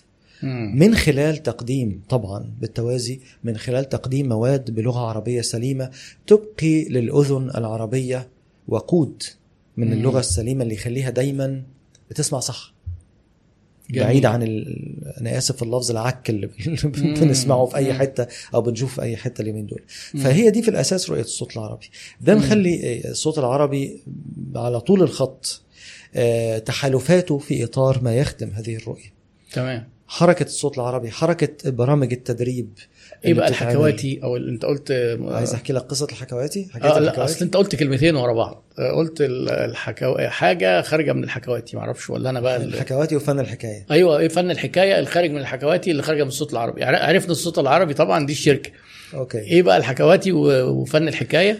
هو الحقيقة أنا لحد 2017 كنت قافل على نفسي أوضة كده ما كانش حد يعرف عني أي حاجة خالص. آه والصوت العربي ده ما كانش حد يعرفه خالص غير آه، في الصين وفي أوروبا وفي أمريكا و... عملائك وبعض مناطق في جنوب شرق آسيا وأستراليا آه لكن في مصر ما كانش حد يعرف خالص الموضوع مم. وأنا كنت سعيد بده بالمناسبة يعني أنا من ساعة ما بدأت أحد أسباب إن أنا باصص للسوق العالمي إن أنا ما كنتش حابب قوي ما كنت ما كنتش متحمس. ل- لاختراق السوق المحلي يعني مم. آه، هل الطلب في السوق المحلي أضعف من السوق العالمي؟ لا مش مسألة الطلب مسألة إن العميل في السوق المحلي آه، السوق المحلي عموما سوق ضعيف مش قوي مم. ال education مستوى ال education لدى. العملاء أو مستوى الوعي لدى العملاء بخطر أو أثر آه، صناعة الأداء الصوتي كحرفة. وعلاقتها بال business وعلاقتها بال localization ده ما كانش موجود أو ضعيف جدا. آه وبالتالي عشان تخلق لنفسك موضع على قدم أنت محتاج مجهود كبير قوي وهدك كتير جدا. بالنسبة لي أنا عشان أنا بادي من تحت الصفر مش من الصفر تقريبا. فما كانش ما كانش عندي ال capacity إن أنا أتحمل الكلام ده. فبالنسبة لي العميل العميل بره آه، عميل professional فاهم هو عايز إيه كويس قوي. بالنسبة له لا الموضوع لا بتحكم فيه علاقات ولا محاباة ولا أي آه، انطباعات شخصية. هو ال quality اللي هو عايزها لو لقاها خلاص الموضوع انتهى. تمام. فأنا كنت بقدم ال quality المطلوبة وخلاص. لذلك أنا قدرت آخد BMW في في في توقيت كان اللي بيعمل يعني المادة اللي أنا بشتغلها على BMW أنا أخدتها و... وأنا شغال تحت بطانية. يعني ما كانش عندي استوديو لا احكي لي الحكاية دي. مش حكاية ما هي دي. لا يعني BMW كانت عايزة إيه؟ وأنت خدت منهم BMW إيه؟ من ال BMW من الشركات يعني بالبلدي كده محسوكة جدا في quality الصوت اللي بتروح لها. طبعا. يعني لدرجة إن الأيجنسي اللي أنا اتعاملت معاهم وجابوا لي ال- ال- ال- ال account ده آه، هم كانوا بيعتبروا مهندس الصوت اللي عند BMW ده doctor sound بيسموه doctor sound. من كتر ما هو دقيق جدا ومش أي حد آه، بيقدر يقبله ومش أي حاجة بيعديها يعني. واللي مم. كان ماسك ال account ده وقتها حد كان شغال في بي بي سي يعني واحد نجم يعني. آه الكلام ده أظن كان في 2014 أيوه أو 2013 مش متأكد كانوا. طالبين إيه بقى 2013 إيه 2014 إيه, إيه, إيه الخدمة الصوتية اللي هم كانوا طالبينها ال on-board instructions أو ال on-board description بتاع ال features وال facilities اللي في العربية لما تركب العربية. والعربية تقول لك أهلا وسهلا آه وحاجات زي مثلا. يعني حاجات من النوع ده يعني آه لا بس آه. هم يعني هي هي أكتر هي حاجات أكتر ريليتد لشرح ال functionality بتاعت الحاجات اللي في آه. العربية آه. لأن العربية دي بقت معقدة جدا دلوقتي وال systems اللي فيها وعندهم حاجة اسمها park assistant وعندهم آه، مش عارف assisted brake مش عارف system وعندهم parktronic مش عارف plus وعندهم نظام كاميرات 360 درجة يعني آه. مشاكل كتير قوي آه، فكل ده اللي بيركب العربية ويقول في ساعات بيجيبوا فيديوهات كده يقول لك إيه hi BMW فترد عليه و... ما ما هو لأ اللي بترد عليه ده ده مش أنا ده ده ده حاجات AI لأن هو اللي, آه. اللي بترد عليه ده لازم يكون text to speech technology لأن أيوة. هو هنا بي customize الردود في حاجات متسجلة جاهزة بس معظمها بيبقى customized يعني هو بي generate الصوت بي generate ها وقتها لأنه بالرد آه لأنه آه. انت بتقول له hi ما اديني محتاج اقرب محطه بنزين أو آه. اديني مش عارف كذا أو كذا آه. وبتتعمل بالعربي دلوقتي بالمناسبة اللي أنا بسجله mainly بيبقى ال descriptions بتاعت ال functionalities وال features اللي في العربية آه آه الحقيقة أنا ما امتلكتش BMW لحد دلوقتي فما ما استخدمتش ده بس يعني هو ده المعلن رسميا وده اللي أنا آه. ماضي عليه دي الحاجات ال on-board يعني. تمام. آه فنجحت كلمك بعد بقى محاولات بتاع البي بي سي بقى اللي كان واخد ال- اللي هو المسؤول لا. ال account ده؟ أمال؟ لا ما كلمنيش ولا حاجة. هو هو الراجل كان بيتعامل مع الايجنسي وهم لأسباب يمكن فنية تعنيهم أو تخص العميل. هم احتاجوا إن هم يعملوا casting لحد تاني فأنا تقدمت آه. ونتيجه لإن أنا حققت معاهم الايجنسي دي يعني آه، حققت معاهم مستوى reliability عالي جدا هم كانوا بيعتمدوا عليا بشكل كبير ففكروا فيا أول option لأن هم يعني عارفين إنه في بيننا وبين بعض يعني آه،. ثقة صلبة يعني قاعدة صلبة من الثقة. فهم كانوا اشتغلت معاهم قبل كده؟ آه طبعا آه. definitely، آه. آه تمام. و... وعملت لهم ترجمة وعملت لهم post production وكنت بشتغل معاهم بإيدي يعني. كنت ب... يعني يعني تراكات BMW في الأول أنا كنت بشتغل عليها post بعمل time synchronization وحاجات زي كده بإيدي. اللي هو ما بعد التسجيل الصوت. آه بالظبط. وبعدين هو لما احتاج بقى إن هو ي cast أصوات طبعا رشحني لأن. هو عارف كويس قوي إنه يقدر يعتمد عليا. أيوه. إيه بقى المعدات والبط حكاية البطانية دي؟ وقتها أنا ما كانش عندي استوديو أنا كنت بشتغل في home studio آه فعلشان اللي بيحصل إنه عشان ما فيش عزل آه آه وعلشان أنت بتبقى عايز الصوت أنا بشتغل بحاجة اسمها condenser microphone مايكروفون الحساسية بتاعته عالية جدا آه وأنت عايز الصوت ما يبانش فيه ارتدادات الموجات اللي بت... بت... بت... بتنعكس من على الحيطان اللي هي بتعمل صدى. صوت وحاجات زي كده بالظبط اللي هو آه. الرنة اللي بتسمعها في الحمام في ال... آه. في الأوض الفاضية في الكلام ده مم. مم. فكان لازم تعمل نوع من أنواع الكتم والكتم ده عشان أنا ما عنديش استوديو مجهز فكنت. بكتم المنطقة أو المساحة اللي حوالين الميكروفون. آه. بس في نفس الوقت مش حوالين الميكروفون قوي عشان ما تعملش proximity effect عشان ما يبانش إنك بتتكلم جوه علبة. خلي آه بالك. كمان. آه. آه. ف... ف... فكنت بعمل إيه بقى؟ مشروع بي إم دبليو ده ال- ال demo اللي أنا اتقبل عشان أيوة. أعرف أشتغل. جبت tripods آه. أربع tripods حواليا ورحت نازل التوحيد والنور شاري بط... أغلى بطانية عنده. أيوه أتقل حاجة عنده كانت ب 400 جنيه وقتها ورحت آه، آه، حاططها على ال tripod زي خيمه كده آه. وبقيت بنزل أسجل تحتها عشان ي- يعني تمتص الصوت احجم ما يبقاش فيه إيكو. ارتدادات آه الموجات الصوتية من ال- ال- الحوائط المحيطة أو السقف قدر المستطاع وده ال demo اللي توافق عليه رائع والله فكرة طبعا جميلة. الحمد لله دلوقتي أنا عندي استوديو بسجل فيه يعني بس يعني أنا بدأت بالشكل ده طب ال condenser mic ده آه، انت برضو إيه آه، اصل انت حتة يعني أنا تقريبا فلوسي كلها ضايعة على المايكات. آه. ده يعتبر كوندنسر مايك بس أنا بشتريهم كده بالهبد ما بفهمش آه. قوي فيها. ده condenser اللي إحنا بنسجل فيه دلوقتي؟ لو مكتوب عليه بقى. هو لازم مكتوب عليه. آه. هو طب إيه انواع المايكات؟ شوف هو في نوعين أساسيين آه، أيوة. صناعيا يعني. في تصنيفين للميكروفونات. آه. ال condenser microphones وال dynamic microphones ال dynamic ده اللي هو آه، اللي بيبقى ايد كده وفوقها كوره آه. اللي آه. بتشوفه دايما في تقارير التلفزيون لما المذيعة تقف في الشارع تكلم أي حد ده بيبقى dynamic ليه؟ لأن ال dynamic التقاطه بيبقى محدود جدا. آه. التقاط الكبسولة بتاعته أو ال diaphragm بتاعه بيبقى حوالين على شكل اولا على شكل آه، sphere كورة. كورة حواليه وحوالين ال- ال- الكبسولة آه. داير داير. واخد أيوة. بالك؟ بس آه. في مسافة محدودة قوي. يعني لو بعته كده ما يلقطش. آه. واخد بالك؟ فده يعمل عزل للأصوات البعيدة. مش عزل مش- بس يعني عزل. بيبقى مناسب لما تكون انت في. بيئة مفتوحة حواليك زحمة دوشة. حواليك آه. دوشة الكلام ده لكن ده اللي اسمه الفرق إيه؟ ال dynamic ال dynamic لكن آه. الفرق بين ال dynamic وبين ال condenser عامل زي بالظبط إيه لما تكون بتصور بكاميرا VGA وتيجي تصور بكاميرا س- 30 ميجا بكسل يعني هو فرق resolution في الواقع مم. فرق في مستوى quality ومستوى دقة مم. ال condenser بقى ال diaphragm بتاعه بيبقى أكبر وغالبا بيبقى side address side address side address يعني المايك بتمسكه كده تتكلم بالجنب. آه، بالجنب والتقاطه ال- ال- range بتاع الالتقاط بتاعه بيبقى حاجة اسمها cardioid يعني على شكل قلب. ما أيوه. بيلقطش من ورا وبيبتدي التقاطه.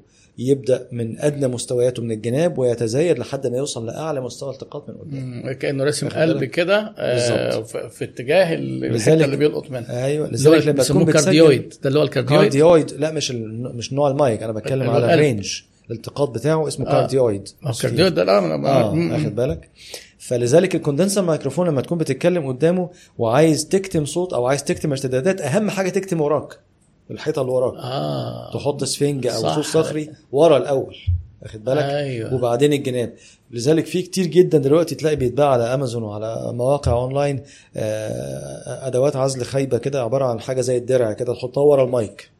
حاجة زي آه. الدرع كده ورا المايك ومتبطنة سفنج. ما ما بتعملش حاجة بقى. بتعملش أي حاجة. أو بتعمل كلام فاضي يعني. ما هو دي الحتة فيها هندسة؟ وعلم برضه لأن هو حاجة آه ليها لأن هو بي بي بيكتم ارتدادات في حتة التقاط فيها التقاط المايك فيها أقل ما يمكن. ضعيف أصلا. فاهم آه، الفكرة؟ آه إنما هو ال- ال- الكتم من وراك ومن يمينك وشمالك أهم حاجة مم. فال condenser microphone طبعا التقاطه أعلى بكتير أدق بكتير يلقط مم. النمله زي ما بيقولوا مم. وبيتراوح بقى مدى دقته ومدى قوته آم، على حسب بقى الموديلات وعلى حسب الأسعار وعلى حسب. الخامات اللي بتستخدم فيه يعني في في مايكروفونات زي النويمان الحاجات بقى. ال industry standard اللي زي ال U 87 بتبقى الكبسولة بتاعته ذهب. سبيكة آه، ال ال ال ال دي بتفرق في الصوت؟ نفسه. بيبقى سبيكة طبعا بيفرق في في في حساسية التقاط الصوت. آه. آه، عندك شركة زي زنهايزر مثلا. أيوه. هي الشركة المالكة لمصانع نويمان لكن نعم. مصنع نويمان حاجة ومصنع زنهايزر حاجة. يعني أنا أنا آه. مرة قابلت بتوع زنهايزر في أمريكا. قلت لهم أنا عايز أفهم لما أنتوا اللي بتعملوا نويمان وانتوا ما هو ده condenser وده condenser. أيوه. طب ما تقفلوا مصنع زنهايزر قال لي لا لا ده زنهايزر زنهايزر ده- brand رهيب زنهايزر ده ده مصنع مايكروفونات آه. ماشي إنما نويمان ده ده نويمان برلين ده مصنع برلين ده مصنع معمول بمقاييس معينة ما فيش أخوه ده يعتبر أعلى حاجة في العالم آه ده نويمان آه. ده. ال industry standard بيقول لي مصنع نويمان اللي في برلين ده ده حاجة معمولة بمقاييس لوحدها مم. مستوى مش عارف بيقول لك معدل ال particles في المتر المكعب من الهواء مش عارف كام وبتاع كده.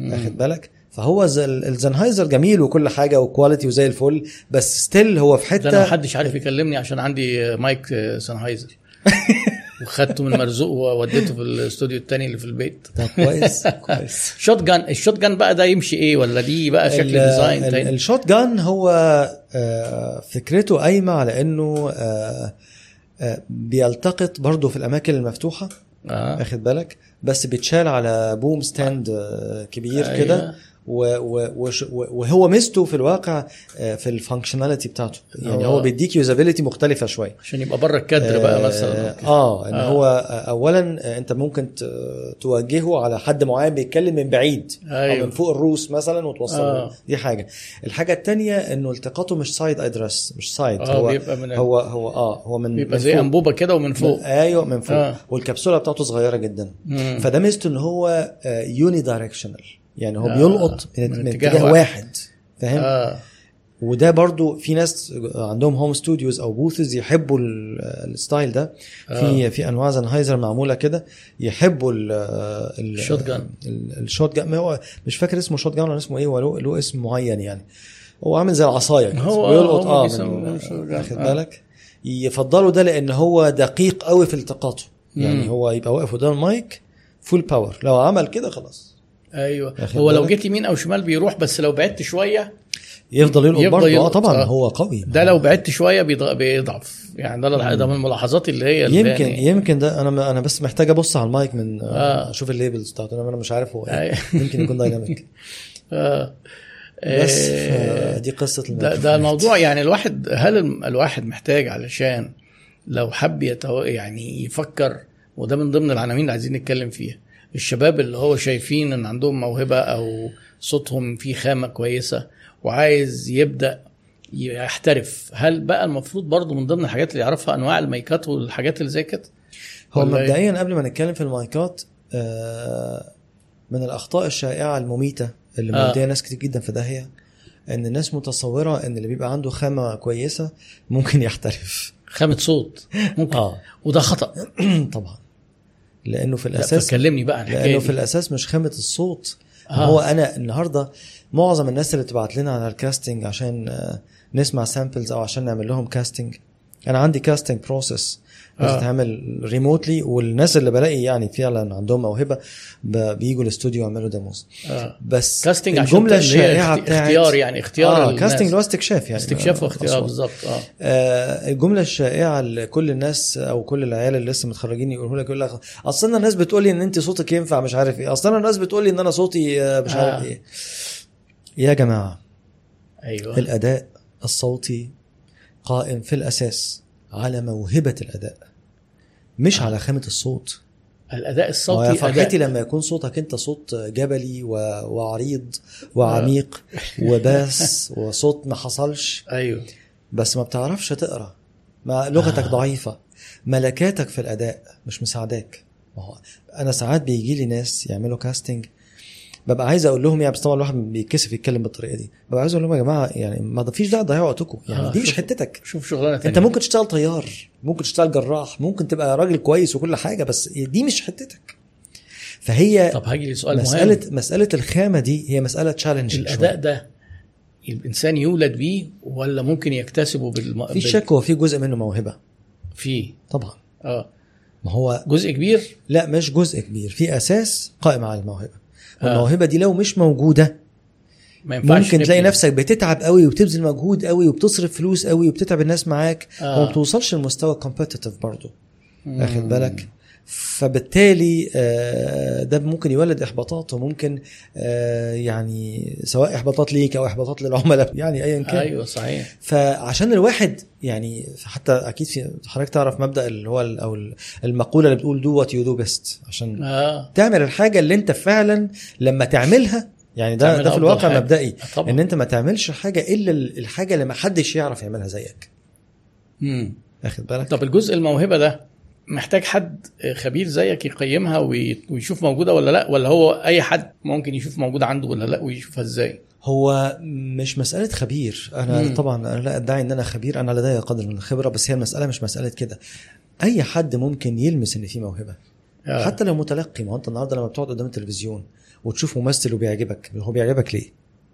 هو آه. عشان شاطر عشان آه. عبقري آه. يعني أنا مثلا بحب أتفرج على دنيا سمير غانم بحب أتفرج على أحمد أمين. ما هو ليه؟ آه. عشان أنا بلمس موهبة حقيقية وأنا بتفرج. آه. في الصوت تحديدا ولا لا لا مش أنا بتكلم؟ عموما. هو آه. يعني أنا بتكلم على فكرة الموهبة. دي حاجة دي حاجة كل إنسان ممكن يلمسها على فكرة مش لازم يكون أيوة. خبير. أنا افتكرت يعني. دلوقتي حد هو شهير جدا بس اسمه رايح مني دلوقتي. هو إنجليزي وبيعلق على ال- الحاجات اللي هي ال documentaries بتاعت الحيوانات. ديفيد أتنبرو. أيوه. ده, ده iconic ده صوته اولا أنا ما تقدرش تعتبر إن صوته جميل لأن صوته فيه بحة آه مبالغ فيها. آه. بس صوته خلاب لدرجة كأنك بيعيشك في وسط ال... يعني آه، أنا بصراحة بالظبط. أنا مش هقدر آه، يعني أحلل قوي الموضوع إيه.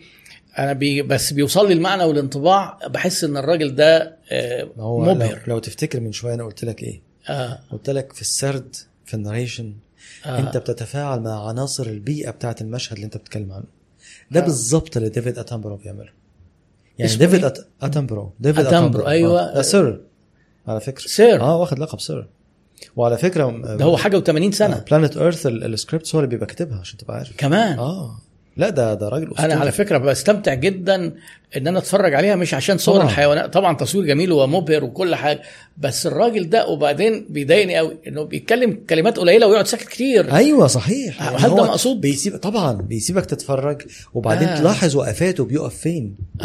أو أما يقف قبل كلمة عشان يبرز لك الكلمة دي ويجي يقولها يقوم عامل عليها stress طبعا هو ما بيفكرش في الكلام ده هو بيعمل ده بشكل تلقائي. خلاص آه بس أنا؟ بعيده على فكرة بعيد كتير قوي بيعجبني في صحيح. حتت كده يقولها آه، مشاهد مثلا بيعلق على عنف وحد آه، فريسة معرفش إيه أسد بي بتلاقيه إيه بي كانك كأنه بيحكي هو بيجسد لك. بيجسد لك إن. في. حد بيفقد حياته عشان مثلا حد تاني يعيش ويستمر صحيح بتلاقي فيه فلسفة كده في في صوته حتى طبعا طبعا آه يعني ده ده طبعا أداء طبعا يعني. آه يبقى هنا خامة الصوت مش هي ال- خامة الصوت ممكن تكون عامل مساعد.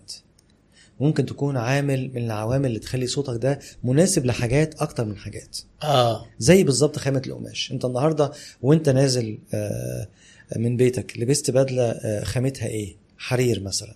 هل آه. انت دايما تقدر تلبس حرير؟ لا أكيد في الشتاء هتلبس صوف. أخد بالك؟ أيوة. وأنت رايح النادي هتلبس حاجة قطن. أيوه. فاهم قصدي؟ فهو هي بالظبط نفس نفس ال- ال- الفكرة فاهم. نفس المفهوم. خامات الصوت دي ليها تقسيمات وتصنيفات. يعني هو اتمبرو ده تصنفه إيه يعني أو صوته من ما أعرفش أصنفه كمعدن صوتي. آه. لكن أنا أقدر أقول لك معادن الأصوات وتقسيماتها أيوة. على أي أساس. تمام. يعني هم هم قسموا معادن الأصوات موسيقيا بداية من ال bass اللي هو أدنى مستوى من الترددات. آه. range الترددات بتاعته بيبتدي من frequency معينة frequency معينة بعديه بيجي ال baritone ده أعلى شوية في الترددات آه بعديه بيجي التنور بعديه آه. بيجي ال alto واخد آه. بالك وبعدين في حاجة اسمها ال mezzo-soprano اللي هو ما قبل السوبرانو يعني وبعدين السوبرانو اللي هو أعلى مستوى حاجة. الترددات والأصوات آه. ال- ال- النسائية أو الأنثوية كلها بتبتدي من ال alto ال alto ده أعرض الأصوات الأنثوية مم. يعني أصوات ال- الحكيمات. والملكات و- أو الأمهات إلى آخره على المسرح لازم تكون حاجات كده آه. فاهم السوبرانو ده أعلى حاجة في التردد آه دي تقسيمة بتهيألي بتاع الغناء الأوبرالي والحاجات اللي هي. هي, هي دي طبعا أصوات. في الأساس ده, ده في الأساس، دي آه. يعني هم هم عم- عملوا ده علشان يفهموا طبيعة الأصوات والاستخدامات آه. اللي تنسبها إيه لكن آه. في في في كل تطبيق آخر وفي كل نوع آخر من أنواع الأداء ده بيفيدك في انك تفهم الصوت اللي قدامك ده. بينتمي لأنهي خامة أو أنهي معدن صوتي يعني أنا بلاحظ دايما في ال trai... ال- ال- ال trailers بتاعت ال... آه بيستخدموا ال bass voice ال bass اللي هو آه تلاقي الحاجات بالذات الحاجات الأكشن. آه، بتبقى مؤثرة جدا. أصوات ال bass مفيدة قوي في ال trailers في أنواع من ال promos في بعض الإعلانات آه. في الحاجة اسمها voice of God على المسرح. آه. تاخد بالك؟ اللي هو لكن اللي هو الحكي آه, آه الأصوات آه. اللي بتتكلم وراء المشهد. وراء المشهد. آه آه. يقول لك أو الراوي أو ال- آه. وذهبت آمال بعد أن ضاع مستقبلها آه. وعاشت في المقابر وكده يعني. آه. اخد بالك؟ كان في أفلام قديمة بس- بيبقى بيطلع راوي كده مثلا آه، بالظبط ما هو ده اللي بيسموه ال voice في دعاء الكروان والحاجات اللي زي دي. آه بالظبط كده آه. لكن. عيب ال bass بقى إيه؟ إن هو يفتقر إلى المرونة اللي تخليه يتحرك في range واسع من الشخصيات. آه.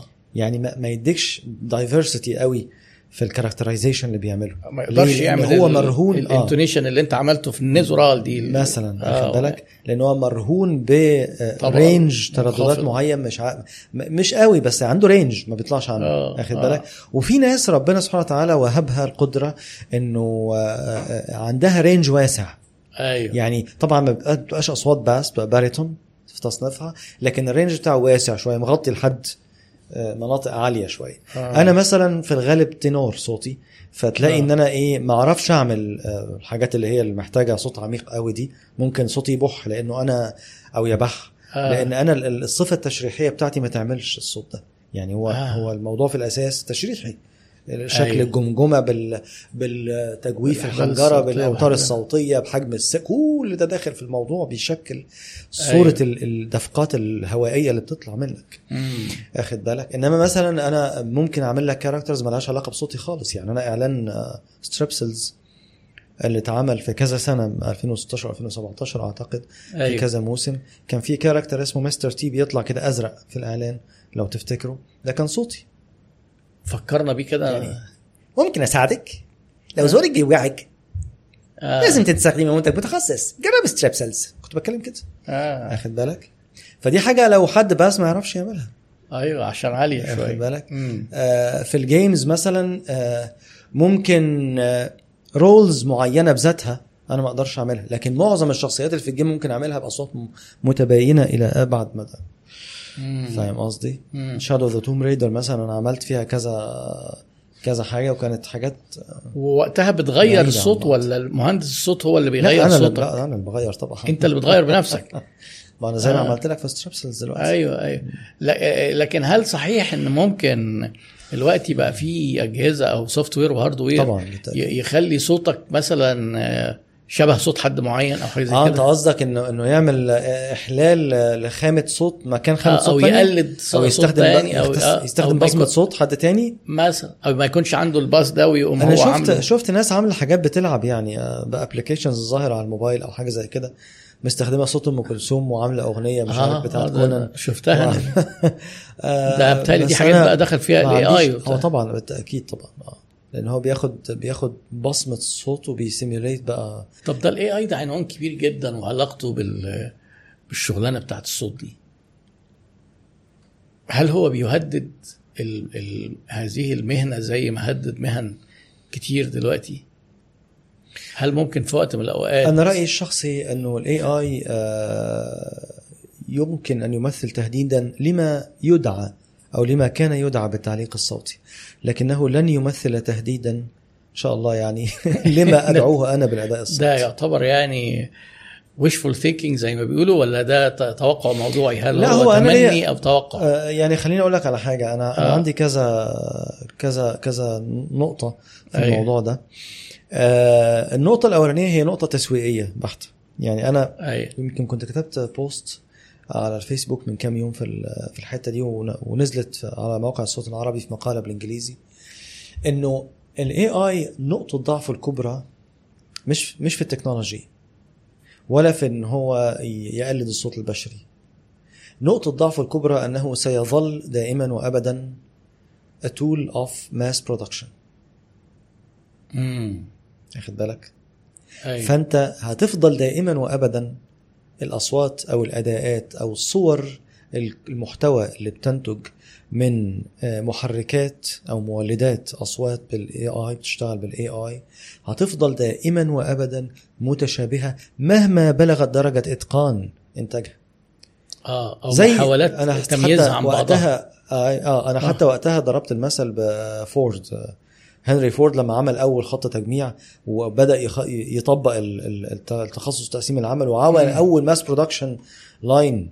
في ال Model T. فأنا قلت Model T كان موديل reliable جدا وكان رخيص نسبيا وانتشر انتشار واسع مش مسألة مات مسألة إن أنت ولا هو ما ماتش هو أدى وظيفته على لا، مدار أنا قصدي mass يعني mass mass. pro... أيوه mass آه، production بيتشابه في ال mass آه, آه لكن آه، لكن على مدار خمس آه 15 أو 10 سنين. أنتج 15 مليون قطعة. فأنت عندك 15 مليون بني آدم كانوا راكبين نفس العربية ايدنتيكال. بنفس الإمكانيات بنفس الكباسيتي صحيح. فانتاج الصوت أو إنتاج ال- ال- المادة الصوتية بتقنيات الذكاء الاصطناعي سيبقى أو سيبقي السؤال مطروحا أمام كل عميل. هل أنت حابب تبقى واحد من ال 15 مليون دول اللي شبه بعض؟ ولا أنت فعلا عايز تعمل بصمة مختلفة للمنتج أو للخدمة أو للمادة اللي أنت بتقدمها ايا كانت طبيعتها إيه؟ فهنا سيبقى السؤال ومهما بلغ الذكاء الاصطناعي من تقدم سيظل هذا السؤال مطروحا. لأنه هو النهارده أصل هي معادلة منطقية مش مسألة ما بقتش مسألة إنك أنت عامل الجوريثم أحسن من الالجوريثم طول ما أنت بتشتري الحاجة رخيصة هيبقى زيك زي غيرك. خلصنا. والله بص هو طبعا اللي أنت بتقوله ده آه، هو جزء من ال... حتى من ال... من السرد التاريخي اللي بيحصل في تطور البشرية. التحول يعني لو خدنا مثال مثلا بصناعة الملابس.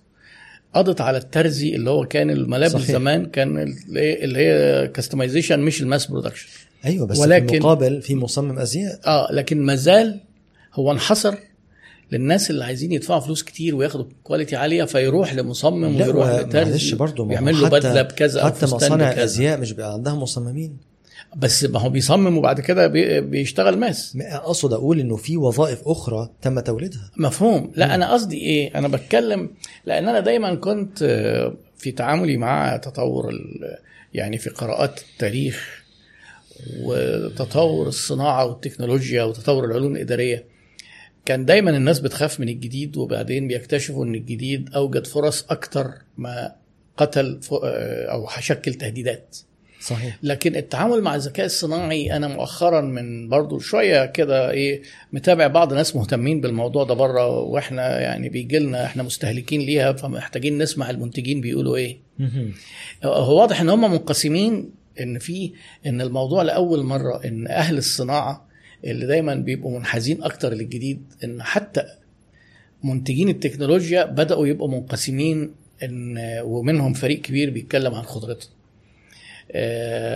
لدرجة إن هو آه، يعني آه، حكاية واحدة من شكل التهديدات إن هو لما يبقى فيه ذكاء فعلا يعني شبه ذكاء البني آدم اللي هم عايزين يوصلوا له إن إن هو هيعلموه ممكن يبقى عنده عواطف وممكن يعمل أداء صوتي آه، حزين أو أداء صوتي متحمس أو كذا واحدة بنت صوتها كذا. يعني أنا قصدي حكاية ال mass production دي قد ما تكونش زي ما إحنا متخيلين. ممكن يبقى ممكن يعملوا simulation للعواطف. آه. وممكن يعرفوا هم بدأوا في ده فعلا في لغات أخرى غير العربي. العربي لسه بيخبطوا أو بياخدوا خطواته الأولى يعني. أيوه.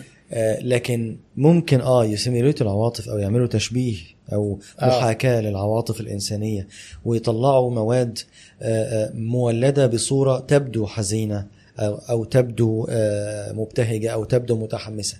لكن هل يستطيع العميل أن يقدم إخراجا أو يجيب مخرج أداء ويدخله سيشن عشان يدي إخراج وتوجيه أداء للذكاء الاصطناعي in real time لا طبعا. عمرها ما تحصل. ما هو في الآخر وده هو هيبقى هم بتت- المفروض عايزين يستغنوا عن الراجل بالظبط. ما أيوة. هو بس خلي بالك يستغنوا عنه في مقابل إيه؟ مقابل آه. إن هو بيوفر تكلفة. بيوفر تكلفة. واكيد الجودة ممكن ما. تبقاش نفسها. مهما يكن من أمر. آه. ومهما يكن من تطور هيفضل محدود ببعض ال parameters أو آه. العوامل اللي حاطه له إطار للحركة طول ما. التكلفة محدودة هتفضل العوامل دي موجودة واخد بالك. أبسطها زي ما بقول لك إن مش هيبقى فيه إخراج ودي آه، يعني أنا يمكن عشان أنا من من جوه المطبخ أنا فاهم إلى أي مدى دي مسألة مميتة بالنسبة لبعض العملاء وكثير من الوكالات ال- الدعائية أو ال creative agencies مسألة إنه. ما يكونش في إخراج أداء أو ما يبقاش قاعد آه، آه، قادر ي customize الحاجة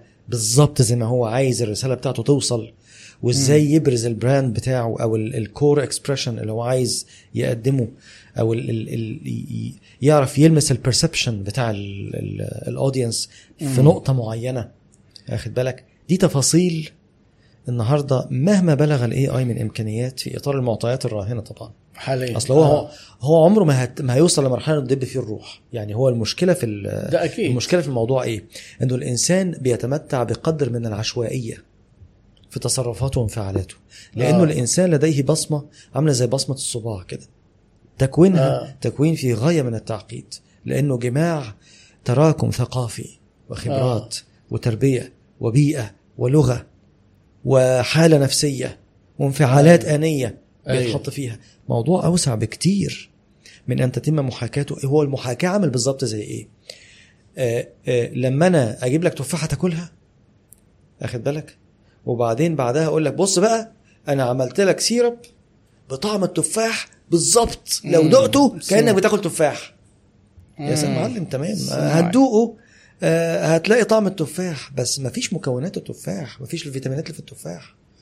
طيب انت؟ قلت دلوقتي إن لسه في اللغة العربية والحمد لله متأخرة هل في يبدو ويلوح في الأفق في لغات زي اللغة الإنجليزية مثلا إن بدأ الموضوع يبقى أكثر تقدما أو تهديد بقى أكثر وضوحا آه إلى حد. ما إلى آه، حد ما إيه شكل التهديد؟ والفروق آه، بين المواد المولدة بالذكاء الاصطناعي باللغة الإنجليزية على سبيل المثال في بعض الأنظمة التفاعلية أو ال- الأداء السردي الفروق ما بينها وما بين الأداء البشري التفاعلية اللي هي. زي ال IVR اللي بيرد على آه، التليفون وخدمة العملاء بالظبط. والحاجات دي آه آه الفروق ما بينها وما بين الأداء البشري الفعلي آه، أصبحت فروق آه، ضئيلة آه مقارنة باللغة العربية اللغة العربية أنت مجرد ما تسمع أنت في كوارث آه، في كوارث على كل مستوى. دايما اللغة العربية على كذا مستوى. مش اللغة المتأخرة في الواقع. لا هو تطوير تطوير. أدوات اللغة العربية هو عملية مش اللغة المتأخرة. طبعا. أنا أيوة. فاهم آه. عملية ال localization ضعيفة بس. يعني لحد دلوقتي مثلا آه، اليوتيوب أنت لو جبت ال captions ب auto generate إنجليزي يعني أي فيديو بتتقال بالإنجليزي بتقوم مشغل بيكتب لك ال text بالعربي لحد دلوقتي مش عارفين يعملوها. فهم التعامل مع اللغة العربية دايما بس إحنا بن إيه بتبص على عاملين إيه بالإنجليزي وتتوقع إن في خلال سنوات هيحصل. يعني ممكن- بدا الفيسبوك دلوقتي آه. في ال live أنا ملاحظ بقاله كذا شهر و... وأنت بتتكلم في ال live. بينزل subtitles اللي أنت بتقوله بنسبة دقة يعني يمكن ما بين 80 ل 90% مم. بيغلط غلطات بسيطة. طيب آه، في نقطة أنا نفسي برضو أستوضحها منك أكتر. لأن الموضوع آه، الأداء الصوتي أنت قلت لي إنه عشان آه، نستبدل مش هنقدر نستبدل ال- المخرج أو الموجه الصوتي. أنا عايز أعرف الموجه الصوتي ده بيعمل إيه؟ يعني بيبقى دوره إيه؟ وي- ويبان تأثيره إزاي على المنتج النهائي اللي طالع؟ هو المخرج مخرج الأداء أو الموجه الصوتي هو في الأساس مخرج. آه. زيه زي أي مخرج أداء. أيوه لكن ال- المخرج أو الموجه الصوتي آه، في شق مهم جدا من عمل آه، أو من عملية الإخراج اللي هو بيقوم بيها بتبقى مرتبطة بفنيات الكلام أو فنيات النص نفسه. يعني آه. المخرج لازم يكون ملم بالفلسفة بتاعه الانفعال اللي هو بيسمعه. يعني أنا إيه التكنيكس اللي توصل لي شعور معين أتعامل مع النص في الحتة دي إزاي. آه، آه، هل مثلا ممكن يكون مناسب إن أنزل بطبقة صوتي شوية مم. ولا أنا محتاج في الحتة دي أعلى طبقة صوتي يعني هو مثلا ممكن يقول يقرأ الأول أو يتكلم وبعدين الم... ال- اللي هو المؤدي أو الممثل الصوتي ي... يقلد يحاول يعمل زيه مثلا هو بالتأكيد المخرج لازم يكون مؤدي جيد ده لازم. اولا آه واخد آه. بالك؟ لكن بالإضافة لكونه مؤدي. ما هو المؤدي الجيد ما هو لو كان المخرج مؤدي بس كان ينفع أي مؤدي كويس يبقى مخرج. آه. لكن الفرق بين المخرج وبين المؤدي إيه؟ إن المخرج ينفع يشرح لك تقولها إزاي. آه؟ يشرح لك. مش يقولها لك. أيوه ما هو طبعا لو حب لو لا يبقى عنده القدرة طبعا إن هو يديك جايد آه. بس الأهم من الجايد إن هو فاهم الفلسفة آه. بتاعة الأداء. إن ليه؟ بيقول لك. ليه؟ آه. إنك هنا هتقف. أو هنا هتقف بالطريقة الفلانية. أو لما تيجي تقف اعلى في أول الكلمة مش في آخرها. مم. أو ما تعملش ستريس على الكلمة دي مش صح. أنت كده بت بتبيع قوي. selling قوي. واخد بالك؟ مبالغة؟ شوية فيها. مثلاً. آه. آه يعني مثلا آه كان في spot برضه أنا بمرنهم عليه ل brand إيطالي اسمه لورو بيانا آم، آم، في آخر جملة بيقول صممها أكثر الفنانين الإيطاليين اخت- احترافية ودقة خصيصا من أجلك. أيوه. فإحنا بنقول خصيصا من أجلك دي في حد يجي يقول لي إيه؟ خصيصا من أجلك. آه. فأنا أقول له بص دي طلعة ضعيفة قوي لأنه ده brands prestigious قوي آه. وانت راجل عايز تبرز هذا المعنى فأنت لازم تنزل بطبقة صوتك ولازم ال pace بتاعك يختلف ال tempo هنا في اخر الجملة لازم يهدى عشان بيقفل الجملة. خصيصا من أجلك لازم تنقل آه، الشعور بالفخامة وال... وإنه دي حاجة classy أو. حاجة راقية جدا. ف... على ف... فكرة شغلكم بيتلامس مع مع التسويق جدا جدا في يعني بالتأكيد مفيش شك. يعني اللي انت بتقوله ده بيلعب لي في دماغي. يعني أنا ببقى يعني ببقى معجب قوي لما بلاقي إن الجملة بتعبر عن معنى أنا أنا لقطه كتسويق. بس إنك مفيش شك. حرفيتك إنك طلعته كصوت أنا ما أعرفش أقول له. يعني أنا هقول له أنا عايز برستيج. طب إزاي؟ أنا مش فاهمني بقى. آه، دي النقطة. وريني. ودي مشكلة عملاء كتير جدا آه، في العالم العربي وفي مصر كمان تحديدا. آه، و producers بيحضروا ال sessions يبقى مش عاجبه اللي بيتقال بس مش عارف يقول لك إيه. مش آه، مش عارف ليه. يعني هو حقه لأنه دي مش شغلته في الأساس فني، آه، بالظبط. بالك؟ وهنا مشكلة إن إحنا ما إحناش لسه فاهمين يعني إيه مخرج أداء. يعني آه. هو مش ما عندوش الوعي إنه ال talent محتاج مخرج هو آه. متعود إن هو بيجيب talent عشان يشتغل بصوته وخلاص فاهم أيوة، قصدي؟ أيوه أيوه آه كتير قوي ببقى في live sessions ومعايا مثلا ايجنسي من بره مش فاهمين طبعا عربي ومعاهم ال copywriter من أيوة. دولة ما في العالم العربي آه ومعاهم ال client آه. اتنين مش فاهمين عربي وال copywriter فاهم عربي فتبتدي تبص تلاقي ال copywriter بيوقفك في حاجات ملهاش أي معنى لمجرد إن هو عايز بس يثبت حضور.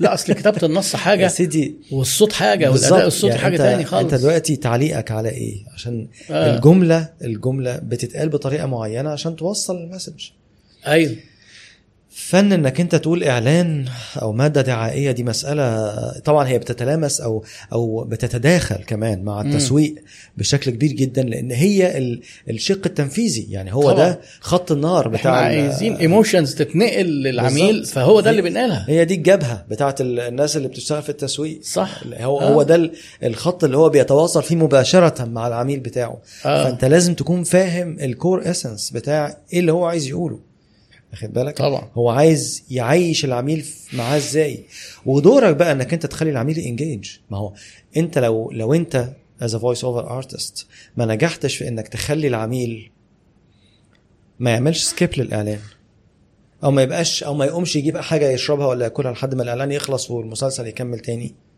مم. يبقى أنت كده ما عملتش في الواقع ما عملتش الدور الحقيقي المطلوب. منك بالظبط. اللي هو التواصل إنك أنت تخلي. في تخلق connection بينك وبين المتلقي. هل في clients في ساعات فاهمين أو agencies مثلا بيحط في الشروط إن يبقى في ال voice artist ولازم يكون معاه مخرج؟ بره في بره مصر. في. مصر ما فيش. بره بره مصر في الغالب كده. بيطلبوا كده. آه. يبقى ده الطلب. آه. آه. آه. بالذات في الولايات المتحدة وفي أوروبا يعني. آه. طيب حد زي اتمبرو سير اتمبرو ده هل هو ده برضه بينطبق عليه إنه محتاج مخرج معاه؟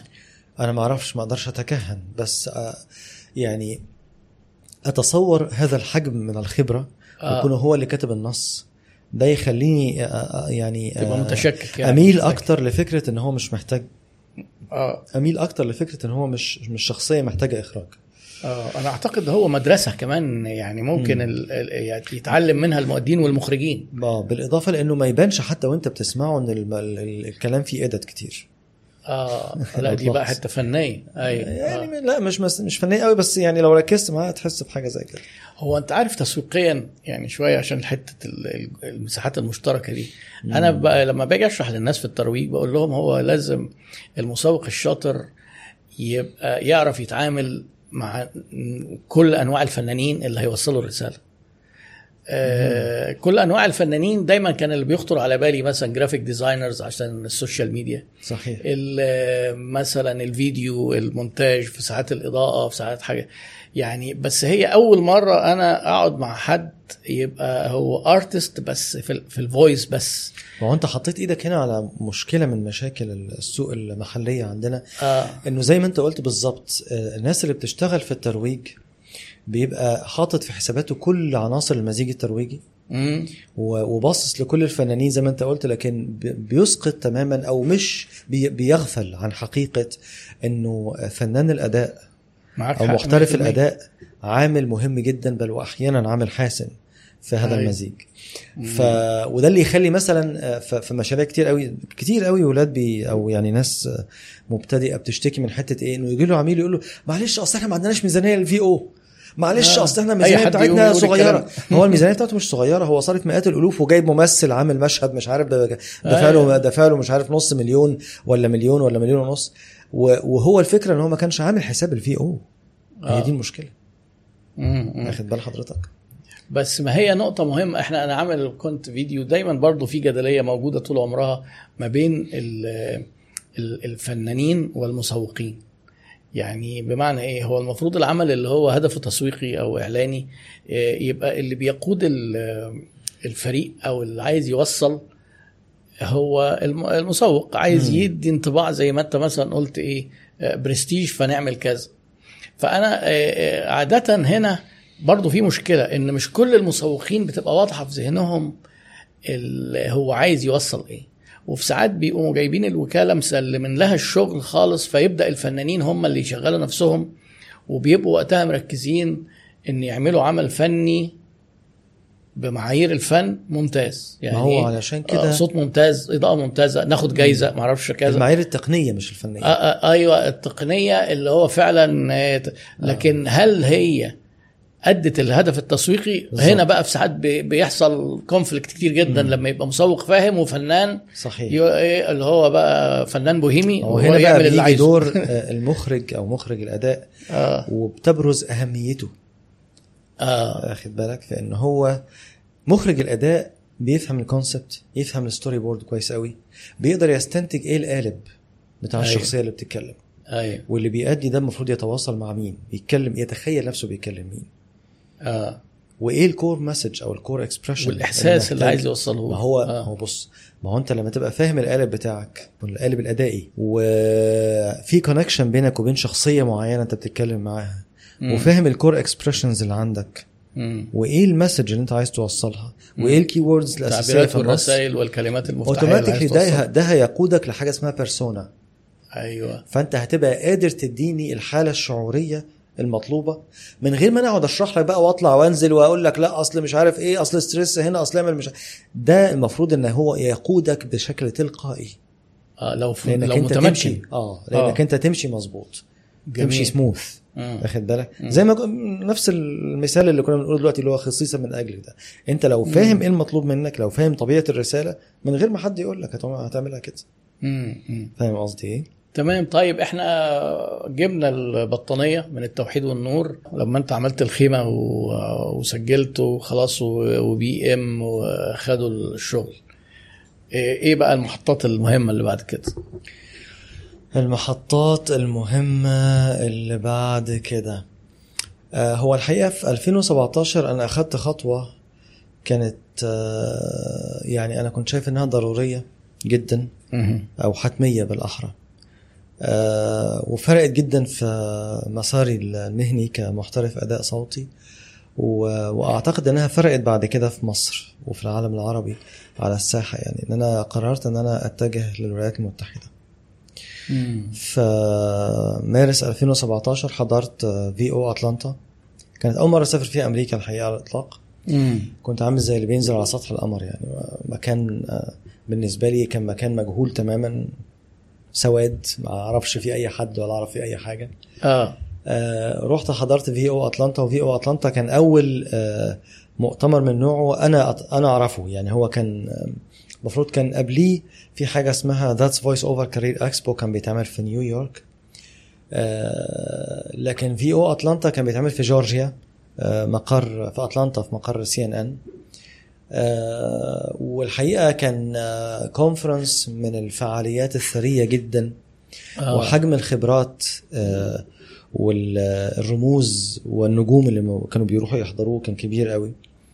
آه، في تمثيل عربي كان موجود؟ لا أنا كنت أول هو الحقيقة في 2016 آه، وائل حبال حضر as panelist وائل حبال من آه، من دبي هو هو سوري في الأساس محترف أداء صوتي سوري. آه، شغال في مجموعة MBC وأحد أبرز رموز هذه الصناعة في العالم العربي يعني والده برضه كان ممثل بالمناسبة يا. أستاذ وائل عبد آه. حبال الله يرحمه آه،. فهو وائل آه، دعي للمشاركة في بانل آه، آه، بتتكلم عن الأداء الصوتي باللغات الأجنبية وكان آه، فيها مشاركين من أكثر من دولة آه. السنة ب- اللي قبل ما انت تروح آه متحدثه بأكثر من لغة وهو كان المشارك العربي هو إيه مثلا أشهر أعمال ليه أو يعني ما هو وائل الحقيقة في الأساس هو promo و trailer voice هو صوت آه. آه. صوت bass آه. عريض قوي ما شاء الله آه فهو مميز جدا في الحتة ده وائل برضو من الأصوات اللي برزت جدا في الاستخدام الصناعي لأنه هو صوت Google Maps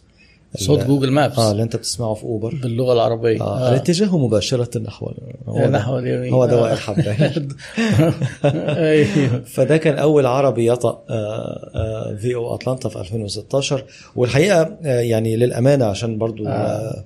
ال ال الواحد يكون صادق يعني آه، تحرك وائل هو اللي لفت نظري VO Atlanta آه.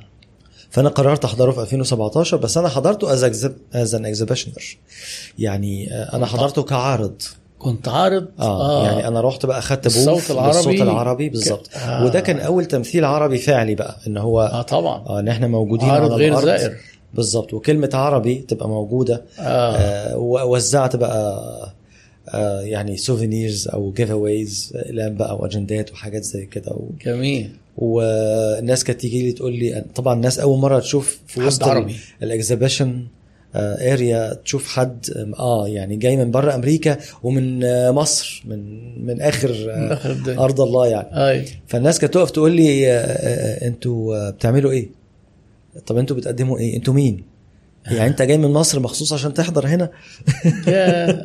ما كانش حد حاضر بلغات. تانية أو حد أجنبي غيرك لا تقريبا ما كانش في أجانب غيري وال- آه. وحتى في الولايات المتحدة الناس اللي بتيجي آه، من المتحدثين بغير الإنجليزية غالبا بيكونوا أسبان هسبانكس يعني أو من دول لاتينية لأن هي دول هي دي دول الجوار آه والأسباني لغة منتشرة في أمريكا بالظبط كده. والجنوب الأمريكي معظمه بيتكلم أسباني فيعني مم. هو دي هي دي اللغة اللي ليها حضور. فالعربي كان مستغرب جدا وقتها لكن للأمانة آه، أنا لقيت ترحيب كبير جدا وترحيب من ناس قامات يعني. جميل. على الساحة في أمريكا آه، في ناس زي Dave Fennoy آه، وهو أحد النجوم آه، اللي عملت في أفلام وصوتها استعمل في games مشهورة جدا آه، آه. في العديد من الأعمال في لوس انجلوس في هوليوود يعني آه، لقيته هو اللي جه بيتعرف عليا وتصور. معايا وعرفني بنفسه واحتفى بيا جدا آه بدأت بقى تكون علاقات مع قادة بالظبط ال- الصناعة ال- دي في العالم. في المرة دي الحقيقة في رغم ان هي كانت أول مرة اطأ فيها أمريكا آه. لكن كونت شبكة علاقات قوية جدا. والعلاقات دي خدمتني في إن أنا قدمت في أول نسخة من الحكواتي في سبتمبر من نفس السنة آه، خليت خبراء من آه، الولايات المتحدة يشاركوا live online ضمن البرنامج آه, آه. يقدموا محاضرات للناس اللي حضرت الحكواتي ودي كانت ممتازة. تجربة غير مسبوقة في مصر آه. وقتها وما زالت موجودة يعني الكورس اللي أنا هحضره هيبقى والله. فيه حكواتية خواجات والله حاليا لا إحنا مش قادرين نكلف قوي كده بس يعني أول نسختين أنا عملت فيهم ده ماشي آه هي الحقيقة ال ال design بتاع البرنامج مؤخرا بعد تجربة كلية الإعلام اختلف شوية لأن أنا بدأت أدي مقدمة في الأداء التمثيلي آه. آه. بدأت أدي مفاهيم في الإعداد النفسي هتحكي لي بقى حكاية ودي حاجات ما هننط بقى هن... آه. ولا آه. لسه إحنا في عندنا مشاهد ما حكيتهاش في ال... في ال... في أتلانتا في VO Atlanta لا يعني ما فيش كما- ما فيش حاجة مهمة قوي بس هو طبعا تجربة VO Atlanta كانت هي آه، البداية وجودك لفت النظر. بقى لل... آه، لل... صحيح. للغة العربية وبدأت تكون علاقات وكده بالظبط في نفس السنة اكتشفت Society of Voice Arts and Sciences لا بالراحة اسمها إيه؟ Society of Society Voice Arts and of Voice Sciences Arts and Sciences. مجتمع آه. علوم وفنون الصوت أو بيطلق عليه أحيانا جمعية علوم وفنون الصوت آه دي جمعية أمريكية وهي مؤسسة أمريكية غير هادفة للربح أيوه آه نشاطها واسع جدا ورفيع المستوى على نطاق آه يعني وقتها كان على نطاق المسرح الأمريكي وحاليا آه. على نطاق المسرح العالمي ككل في. دعم المسرح كمسرح ولا لا، قصدك على المسرح المسرح العالمي الصناعه أنا بتكلم مسرح آه. المسرح ككناية. عن. آه استعارة مكنيه استعارة أيوة. آه، مسرح الصناعة على على النطاق العالمي أيوه آه، لدعم آه، صناعة الأداء الصوتي وتأسيس مرجعية آه، آه. قياسية للجودة آه تحط بقى؟ الستاندردز وكده هم. شاطرين قوي الأمريكان في الحكاية آه، دي بالظبط ده حقيقي لأنه آه. آه. دايما آه، آه، آه، مسألة أنك أنت تطرح آليات للتنافس أو المسابقات ومعايير للتقييم وللتقدير وتقديم الجوائز آه، وانتخاب ال- آه، ذوي الخبرات أو أصحاب الأعمال الإبداعية المتميزة هو ده اللي بيوصل بكل صناعة ايا كانت مم. إلى مرحلة من مراحل النضج آه، والاتساق بيخليها آه، ليها أسس زي ما أنت قلت آه،. قياسية لاعتبارات الجودة ولفهم معاني الجودة ولقياسها وللمقارنة بين المتنافسين في هذه الصناعة مم. فالحقيقة آه، آه، مجتمع علوم وفنون الصوت آه، قدم قيمة هائلة عبر السنوات الماضية وبدا 2013 مم. السنة دي الذكرى العاشرة لتأسيسه والنسخة العاشرة من ال Voice Arts Awards والحقيقة لما اكتشفت ال Voice Arts Awards كمسابقة سنوية في 2017 آه، آه، دي كانت في أطلع برضه مع لا نفس ال... لا دي, دي حاجة مختلفة Society of Voice Arts and Sciences في نيويورك في نيويورك ملهاش علاقة بال VO لا لا Atlanta مهرجان آه، المسابقة كان بينعقد أحيانا في نيويورك وأحيانا في لوس أنجلوس أيوة. مؤخرا بقى بينعقد في هوليوود في هوليوود في لوس أنجلوس آه. آه. على طول آم، فأول ما خدت بالي من الموضوع بصيت للفئات ال- الكاتيجوريز اللي هم فاتحينها للمشاركة فلقيتها كلها باللغة الإنجليزية واللغة الإسبانية ما كانش في مشاركات متاحة باللغة العربية وأنا الحقيقة كان عندي طموح شديد مم. إن أنا أشارك في حاجة بالشكل ده. فقلت طب ما أفكر خارج الصندوق. دخلت على الموقع وبصيت على آه، تفاصيل الموضوع وشفت مين ال board of directors وبصيت على الروابط اللي موجودة وبدأت أفكر إنه طب ليه ما أدخلش آه، لجنة التحكيم ابقى ضمن المحكمين بتوع المسابقة حتى وهي, بالإنجليزية والإسبانية إيه المشكلة فقط. بالنسبة لي آه. ما أنا بالنسبة لي اولا بقيم أداء في الأساس أيوة. ثانيا أنا فاهم إنجليزي آه. يعني أنا أقدر آه تقيم اللغة آه، الإنجليزية يعني- لكن ممكن ما تقدرش تأدي بيها perfect لا ال- الأداء أنا ما بأديش بالإنجليزي إلا إذا آه. طلب مني إن أنا أدي بلغتين أها يعني إذا طلب مني أداء ثنائي ثنائي اللغة ثنائي اللغة. ساعتها أدي عربي وإنجليزي تمام إنما لو طلب مني حاجة بالإنجليزي ما أحبش إن أنا أشتغل فيها ففكرت إن أنا أشارك كمحكم مش ك talent وقدمت application وقدمت references واتقبلت وقتها فرحت جميل. آه، حضرت في نوفمبر 2017 دي كانت أول مرة أحضر فيها آه، المؤتمر بقى بتاعهم اللي هو That's Voiceover Career Expo بتعمله Society of Voice Arts and Sciences وبعديه في بيتعمل نفس السنة برضه آه في نفس. ال... يعني نفس السنة آه، رحت حضرت ال... يعني انت رجعت وبعدين رحت تاني. آه رجعت مصر. وبعدين. نوفمبر رحت. نيويورك حضرت That's Voiceover Career Expo كان بيبقى يوم واحد وقتها. وتاني يوم حضرت ال- الجالا أو المهرجان بتاع ال Voice Arts Awards وكنت حاضرا ومحكما في نفس الوقت أنا كنت حاضر ك guest طبعا مم. على حسابي رحت حضرت على حسابي يعني لكن مم. كنت ضمن المحكمين وقتها في هذه حتى السنة المحكمين ما بي. ما بيبعتوا لهمش تذاكر لا بيدوا؟ لنا تخفيض كانوا وقتها تخفيض. بيدوا لنا آه. تخفيض على التذكرة بتاعت الحضور بس أيوه آه لكن في السنة دي قبل ما أسافر شاركت في ال scoring تقييم مم. الأعمال آه وأسندت لي عدة فئات آه، من مم. للأعمال المشاركة ودخلت قيمت كان من ضمنها ال commercials مثلا على. ما أذكر آه وشاركت ضمن المحكمين وقيمت الأعمال وكانت عملية بالنسبة لي آه مش سهلة ابدا كانت عملية في غاية التعقيد لسبب آه أساسي هو إنه الأعمال المشاركة كان معظمها أعمال متميزة جدا وإبداعية آه. وفي غاية الروعة الحقيقة آه لدرجة إن أنا ما كنتش آه، وأنا بعمل ال scoring ما كنتش أسمع ال- ال entry وأدي له score لا ما ينفعش. لأن ممكن أدي score وأسمع حاجة بعدين هي أحلى. فده غير إن أنا لما باجي أعمل scoring بعمل scoring according to three aspects. لازم بدي ثلاث درجات لكل عمل. كل درجة على حاجة مختلفة. وهم مدين لك guidelines آه، طبعاً، آه آه. فكنت لازم أدخل ال category أسمع الأعمال كلها آه. مرة واحدة عشان أشوف إيه أعلى حاجات إيه أقوى حاجات تستحق آه، عشان يبقى عندك reference بالظبط. تعرف المستوى عشان تقدر وبعدين آه. أسمع مرة تانية وأبتدي آه، أشوف بقى أضعف حاجات الحاجات اللي مم. ممكن تخرج تستثنيها فأديلها أديلها درجات بحيث إيه تستبعد وبعدين أدخل بقى للحاجات ال- القوية.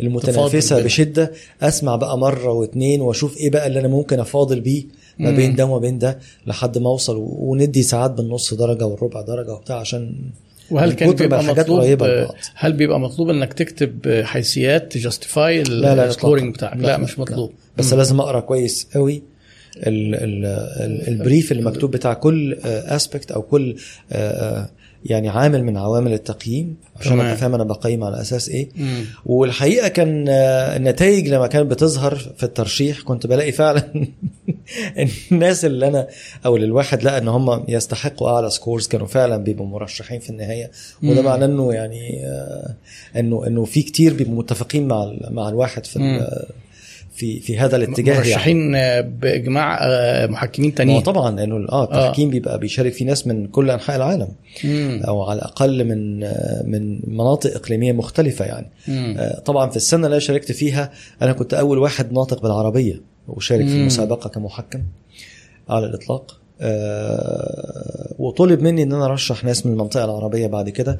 رشحت الأستاذ جهاد الأطرش ربنا يمتعه بالصحة. كان وقتها من نقيب الفنانين في لبنان. آه، وشارك في 2018 هو نقيب الفنانين وهو كل آه، الفن اللي بيأديه هو الأداء الصوتي أو لا هو جهاد الأطرش في الأساس آه، ممثل تلفزيوني وإذاعي. آه. جهاد الأطرش ساهم في إنشاء القسم العربي في هيئة الإذاعة الأسترالية إس بي إس اللي هي البي بي سي بتاع أستراليا.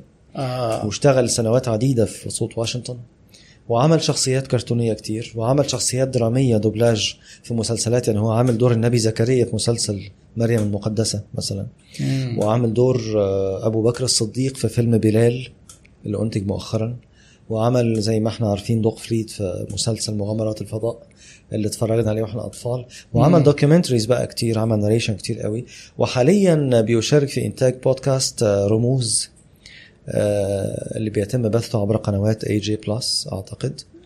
آه. آم، عمل حلقة عن عبد الباسط عبد الصمد مثلا كانت رائعة الحقيقة. آه، فالأستاذ واحد جهاد هو أول يعني- حد آه، يعني الحقيقة عليه على قناته. آه أول حد جه على بالي لما طلب مني ترشيح لأنه أنا كنت ببص بقى لرموز آه، هذا العمل في العالم العربي. آه، فالحقيقة دي ده كان أول تعارف بيني وبينه. يعني اتصلت بيه تليفونيا. يعني أنت رشحته من قبل ما تكون تعرفه شخصيا. ما هو أنا كان لازم كان لازم أكلمه وأتفق معاه الأول. آه، قبل ما طبعاً. ارشحه طبعا. أيوه كلمته تليفونيا مباشرة كده من غير أي مقدمات واعتذرت له إن أنا بكلمه من غير ميعاد. طبعا لأن أنا طب كنت وجبت هايب رقمه إزاي؟ آه لا؟ جبت رقمه دي مسألة مش صعبة. مش صعب. هم كان هو كان استضيف مرة في برامج في مصر فال producers كان معاهم رقمه أو حاجة زي كده. آه آه. فتوصلت الرقم بس هي الفكرة إنه مش سهل أي حد معاك رقمه تقدر تكلمه. طبعا. ومسألة إنك تتكلم الناس يعني أنا اتعلمت في حياتي إنه لما يكون حد ذو آه، يعني آه، ذو سمعة أو ذو حيثية. شخصية عامة أو كده. لازم في أول ثواني معدودة من المكالمة تخليه يدرك أهمية وخطورة الموضوع اللي أنت بتتكلم بشأنه وتقدم نفسك بشكل. آه، ملائم ولبق عشان آه، لو لو لو حصل ديسكونكشن لو فصل مم. منك المكالمة دي هتنتهي آه. بأسرع ما وانسى بقى بعد كده ومش هتوصل لحاجة مم. فأنا الحقيقة كنت سريع جدا ومباشر جدا وحاولت أكون مركز قدر الإمكان أول ما. رد عليا قلت له أستاذ جهاد أنا بعتذر إني كلمتك من غير ميعاد. أنا فلان الفلاني بتكلم من مصر وأنا آه، بتكلم نيابه عن آه، مجتمع فنون علوم وفنون الصوت في الولايات المتحدة كذا كذا كذا. وإحنا حابين نرشح حضرتك علشان تشارك في التحكيم في مسابقة كذا كذا. هو يمكن أحد العوامل اللي خليته اهتم إنه لأني بتصل دولي من مصر. آه. فيمكن يعني وطبعا بالإضافة لأنه راجل متواضع جدا الحقيقة. يعني مم. يعني لما تحط في اعتبارك تاريخه الحافل وسنه ربنا يمتعه بالصحة دلوقتي فوق ال 80 وقتها طبعا ما كانش لسه وصل ال 80 بس يعني أيوة. ستيل راجل آه، كبير في السن. آه. أيوه و- وذو حيثية زي ما بقول لك وذو مقام رفيع يعني آه، وهو من هو فمجرد قابليته للاستماع وإنه يتجاوب معايا ويرحب مم.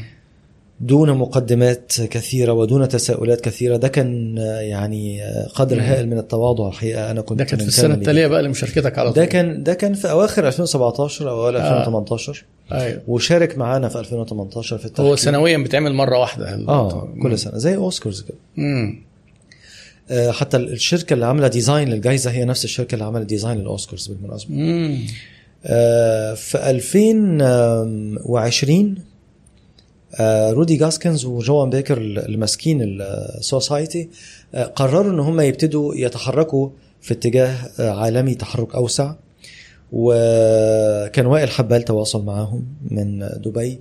فبدأوا يتناقشوا في فكرة إن هم يعملوا categories للأعمال باللغة العربية يعني يعملوا فئات للأعمال المساهمة باللغة العربية. آه تضاف كلغة؟ آه آه. تشارك بقى في المسابقة تتنافس في في المسابقة باللغة المسابقة، العربية أيوة. آه وطبعا ده كان يستتبع إن هم لابد أن آه، يوسعوا قاعدة المحكمين العرب الناطقين العرب. بالعربية مم. طبعا الأعمال مش معنى إنها عربي إنه ال- العرب بس هم اللي بيقيموها آه. زي ما أنت بي- قيمت إنجليزي أكيد كده، في لغات هتقيم. محكمين آه. من كل أنحاء. العالم لكن كان لازم يكون في نسبة أكبر من المحكمين العرب وائل طبعا آه، رشح مجموعة من ذوي الحيثية والخبرة آه، في صناعة الإنتاج التلفزيوني وفي صناعة الأداء الصوتي وفي صناعة الموسيقى لأن هو الحقيقة وائل حبال الميزة اللي عنده أو ال- آه، عايز أقول ال- الجانب اللي هو متميز فيه أكتر أو مت- متقدم فيه يعني إن هو مختلط أكتر بوسط الإنتاج الفني والتلفزيوني من بدري لأن. هو هو ابن المدرسة دي هو. كان هو في الأساس مهندس صوت و...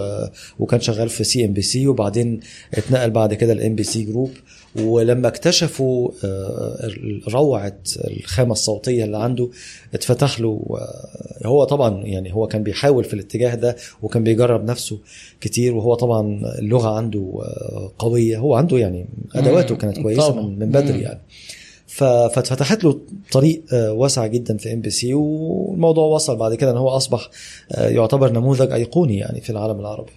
آه، فوائل قدم مجموعة أو رشح مجموعة متميزة جدا من المحكمين اللي أسهموا في تطعيم الهيئة التحكيمية بعدد من الناطقين بالعربية وأنا من ناحيتي ساعدت في عملية اللوكاليزيشن الحتة اللي أنا شاطر فيها يعني مم. ترجمت مواد عديدة آه، ترجمت مثلا الشروط والأحكام الخاصة بالمسابقة آه، كنت بترجم رسائل التواصل مع هيئة المحكمين ومع المشاركين في المسابقة كنت أنت بشارك اعتبروك من أهل البيت بقى بتاع ما هو أنا ما أنا حاليا. آه، تم تم تعييني international ambassador يعني سفير دولي آه، مش بصوره رسميه لسه الله. والله الشهادة بتاعت آه، آه.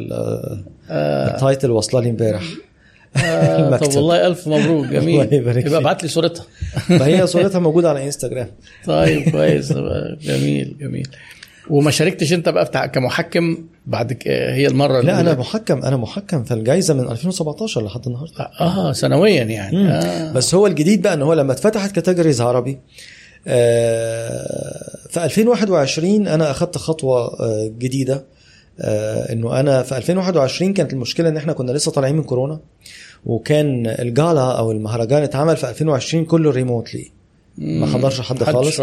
فاتعمل live streaming أيوه في 21 كانت الدنيا لسه إيه بتتعافى أيوة. فكان في in person attendance وكان في live streaming مع أيوة. بعض آه، لكن كانت ال categories العربي بدأت تشتغل ف أنا شفت في في فيديو لأحد المسابقات ما أعرفش هو ده ولا لأ كان ال ال كان ال voice over اللي بيعلن عن الجوائز العربية كان صوتك ده. حقيقي آه هي ما هو, ده نفسه آه آه ما هو دي الخطوة اللي أنا اخذتها في 21 بقى إنه أنا آه. شاركت في المهرجان آه كال voice of God زي ما بيسموه اصطلاحا يعني اللي هو آه. الصوت اللي بيعلن عن الفئات العربية والمرشحين فيها. ال announcement voice اللي على. المسرح يعني أيوة. بس طبعا تسجل في مصر هنا remotely واذيع آه. ب- بعبارات يعني أنت عربية كنت عارف ال- الج- الجوائز واللي فايزين لا مش عارف. الجوائز عارف المرشحين بس المرشحين الفائز ده لا يعلن عنه إلا على المسرح آه آه يعني أنت إنما المرشحين بيعلن عنهم من قبل كده وأنا بقول المرشحين اسمائهم وبعد كده هو بي... بسجل مم. أسماء المرشحين وكنت بقول اسم ال category بالعربي باللغة العربية الفصحى وبال... أيوة. وباللغة الإنجليزية فأذيعت ال- الفئات العربية بصوتي على المسرح في هوليوود أيوه شفت أنا الفيديو في ده 21 والحقيقة أنا ك- يعني قد يبدو ده شيء مش لافت قوي للنظر بس أنا اعتبرته إنجاز كبير قوي إنه أنا نطقت أولى عبارات عربية على مسرح ورنر بروز في في آه. هوليوود لا هو إنجاز حقيقي طبعا. يعني آه، في مذهبي أنا كنت إنجاز. أنا أساسا وأنا بتفرج كنت سعيد بال... بالإنجاز ده يعني يعني المفروض تبقى يعني وأنا ماليش علاقة بالقصة خالص آه و... أيوة. وأثناء الحفلة كنت أنا ال coordinator بقى live طبعا على ال stream اللي بنسق آه. آه. مع المشاركين العرب لأن اللي فازوا كلهم ما راحوش الحفلة كانوا مم. بيدخلوا streaming برضو على شاشة يتكلموا مع الحضور اللي في المسرح مم. فأنا اللي كنت بنسق معاهم وبستقبلهم قبل ما يطلعوا live أفهمهم هيعملوا إيه وكده آه، دي كانت مشاركتي في 21 في 22 بقى أخدت خطوة أوسع شوية وأجرأ. الحقيقة كانت غير مسبوقة لأنه آه، لأول مرة شاركت بأربعة من أعمالي آه، في المسابقة في المسابقة آه. نفسها ورشحت في أربع فئات للفوز. يعني أنا السنة اللي فاتت آه، رشحت as an actor في أربع فئات رشحت كمحترف أداء في أربع فئات هو؟ ورشحت كمخرج في فئة. آه إيه الأربع فئات آه، رشحت في الكتاب الصوتي وفي آه. آه. نموذج الأداء آه، الصوتي للإعلان اللي هو demo reel أيوة. commercial demo reel ورشحت في ال narration for TV and web ورشحت في آم، ال promos و... وفي احد طب اللي هم إيه بالعربي ال narration for TV and web دي بيبقى ليها اسم ال- إيه؟ ال- السرد اللي هو السرد، ما يدعى بالتعليق آه، الصوتي التعليق الصوتي بالعربي أنا شاركت شاركت فيه بقصة كنت أنا فيها نوع من أنواع الأداء التمثيلي يعني. ورشحت للفوز لكن اللي فازت آه، آه، فنانة احتراف آه، سورية اسمها. آه، في الكتاب الصوتي رشحت وفزت بالجائزة طبعا لما أنت بتكون مشارك ما بتبقاش في لجنة التحكيم بقى في الحاله دي لا كنت في لجنة التحكيم بس بس عملت scoring ل categories تانية خالص. آه مش اللي أنت مشارك يعني فيها. آه يعني ال categories اللي أسندت ليا السنة اللي فاتت كلها كانت إنجليزي وإسباني. آها. ما أيوه جاتش ناحية العربي خالص. وحتى الناس اللي يعرفوني ما عملوش scoring العربي يعني أنا آه. وأي حد يعرفني التقييمات بتاعتنا كلها كمحكمين كانت إنجليزي. حلو أو. أجنبية يعني كويس آه، لا ما هم الموضوع ده. الموضوع ده بيخضع ل procedures أو regulations دقيقة وفي غاية التعقيد مم. وبعدين كل entry على الأقل ست محكمين بيدوا له scoring كل entry يعني كل عمل أيوه فحتى لو في لو حصل إنه في محكم كان منحاز أو منحاز. أو عنده يعني المحصلة النهائية عمرها ما. هتبقى آه عمرها ما هتبقى كنت انت مستمر بت... ك... كعارض ولا ولا ك... ال Arabic Voice أو الصوت العربي كنت برضو بت... بتحضر لا ما أنا أنا ال exhibition عملته في 2017 في في VO Atlanta بس بس إنما ما كنتش بتروحوا تاني لما ما حضرت رحتش في تاني. VO Atlanta أول سنة أدركت إنه قيمة إن أنا أحضر ال panels وأحضر ال workshops اللي بتحصل آه، فعاليات المؤتمر نفسه مم. مهمة جدا تستحق مم. إن أنا أتفرغ لها ففي VO Atlanta أنا حضرته في 18 و19 بعد كده بس ما عرفتش بقيت بروح آه بقيت بروح أحضر بقى sessions وأحضر panels وأحضر workshops لأنه في VO Atlanta كان وصل لمرحلة في 2019 كان في غاية القوة والثراء يعني كنت برجع مم. فعلا مستفيد يعني مم. برجع بقعد مثلا أو بروح بروح بقعد مثلا مع ال promo producer بتاعت CNN. فدي يعني دي بتبقى panels مهمة قوي يعني مهمة قوي إنك تقعد تسمعها. واخد بالك بتقعد مع ال casting director بتاع ديزني مثلا مم. فكانت بتبقى حاجات فعلا بتخلي الواحد راجع آه بس يعني CNN ف- دي- في مكان تاني خالص الراجل اللي خالص بيطلع يقول this CNN أو حاجة زي كده ده صوت من أيام حرب العراق وهو لازق في, في دماغ الناس آه لا أنا مش ما شفتش الصوت أنا بقول آه. ال producer ما أنا فاهم اللي اللي ما هي- اللي بتنتج بقى المفروض. اللي ماسكة ما أنا إنتاج عارف. ال promos، آه، آه. ال- الكوماندا بالظبط. المهم يعني بالظبط آه. ونقل طيب. للواحد حضور الفعاليات اللي من النوع ده والتواصل مع الناس هناك نقل للواحد مستوى من النو هاو ما كانش موجود خالص في السوق العربي مم. على الإطلاق وفتح ده اللي انت بتحاول تنقله بقى هنا. في سواء. في الكورسات أو مع مع. كليه وفي الإعلام ملتقيات ويعني أنا في ملتقى من الملتقيات بعد ما رجعت من أمريكا في 2019 في أول ميت أب عملته أو في مم. تاني ميت أب جبت ديف نوي مثلا جبته live على شاشة وتفاعل بصورة مباشرة مع الناس والملتقى. هو ما كانش الناس اللي فيه ما كانش يمكن ما, وصلوش 15 واحد وقتها ما. كانش الناس بتيجي قوي يعني. آه. بس بس خليتهم قعدوا مع واحد من أساطين ال- الموضوع ده في هوليوود يعني. آه. وجبت لهم مرة إيلين كلارك واحدة من أبرز ال- ال coaches في سان فرانسيسكو. آه، اديت لهم session live واتكلمت معاهم عن ال- ال- الاعداد العصبي آه، قبل الأداء وازاي فص المخ الأيمن بيأثر على إيه والأيسر وازاي أجهز نفسي قبل ما أبتدي. آه، ففي يعني جميل. في مستوى من ال- ال- المعارف الفنية آه، اللي بيسموه نو هاو في الصناعة يعني. طبعا. ما كانش جالنا خ... ما كن... يعني ما كناش شفناه خالص ولا نعرف عنه حاجة. آه. بالإضافة لإنه فتح لي بقى سكك للقراءة أيوة. والاطلاع. والتعلم أنا ما كنتش عارفها يعني مم. إن أنت محتاج تلقط كي ووردز عشان تفهم أنت محتاج تدور على إيه تفهم صح. تقرأ فين في, العلوم؟ اللي زي كده وبالذات اللي هي بتتطور بسرعة أو الحديثة بتبقى المعضلة إنك بتبقى عايز تتعلم بس مش عارف تتعلم إزاي يعني بالظبط يعني ويبقى المعضلة أنا عايز أتعلم إزاي أتعلم. علشان ما فيش لسه references ما فيش solid sciences قوي بالظبط آه طيب بعد المرة اللي انت ترشح المرة اللي ترشحت فيها أربع جوائز دي ما ما دي السنة اللي فاتت. لا هم كانوا خمس. خمسة خم... يعني خمسة آه. أنا ترشحت خمس مرات لأنه اربعه في أربع categories أنا شاركت فيها ك voice actor أيوة. وفي category آه. صديقي محمد سامح شارك فيها بعمل كنت أنا المخرج بتاعه. أيوة. فأنا يعتبر ترشحت الخمس جوائز واحدة منهم إخراج. وكانت آه، بس فزت بجائزه واحدة بس. طب حلو جدا. ده أنا ده أنا خايف لا تقول لي وكله قلش. فزت في إيه بقى؟ هو كله كان هيقلش فزت. في الكتاب الصوتي كتاب الصوت Outstanding Audio Book Narration Best Arabic Voice Over هي اسمها كده آه آه مش فاهم. آه كان إيه الكتاب؟ هو كان عبارة عن ملخص كتاب آه، بيتألف من ملخصات لمناهج تعليمية للمرحلة الإعدادية في إيطاليا يا باللغة العربية؟ آه لأنه هم في أوروبا في بعض الدول أو بعض دور النشر في بعض الدول بتعيد إنتاج آه، ملخصات للمناهج التعليمية اللي بتدرس فيها باللغات بتاعة المهاجرين عشان آه، أو الناس ال- ال- اللي توطنوا عندهم أو اللاجئين آه عشان في مدارسهم بقى ولادهم آه يقدروا يتعلموا. يفهموا المادة العلمية باللغة الأم بتاعتهم مم. ولحد ما يعرفوا يتقنوا اللغة بتاعة البلد اللي هم عايشين فيها فأنا في مرحلة معينة كده سجلت ملخصات للمناهج التعليمية لكل مراحل التعليم مراحل التعليم الأساسي في إيطاليا. في كل الفروع تقريبا يعني. مم.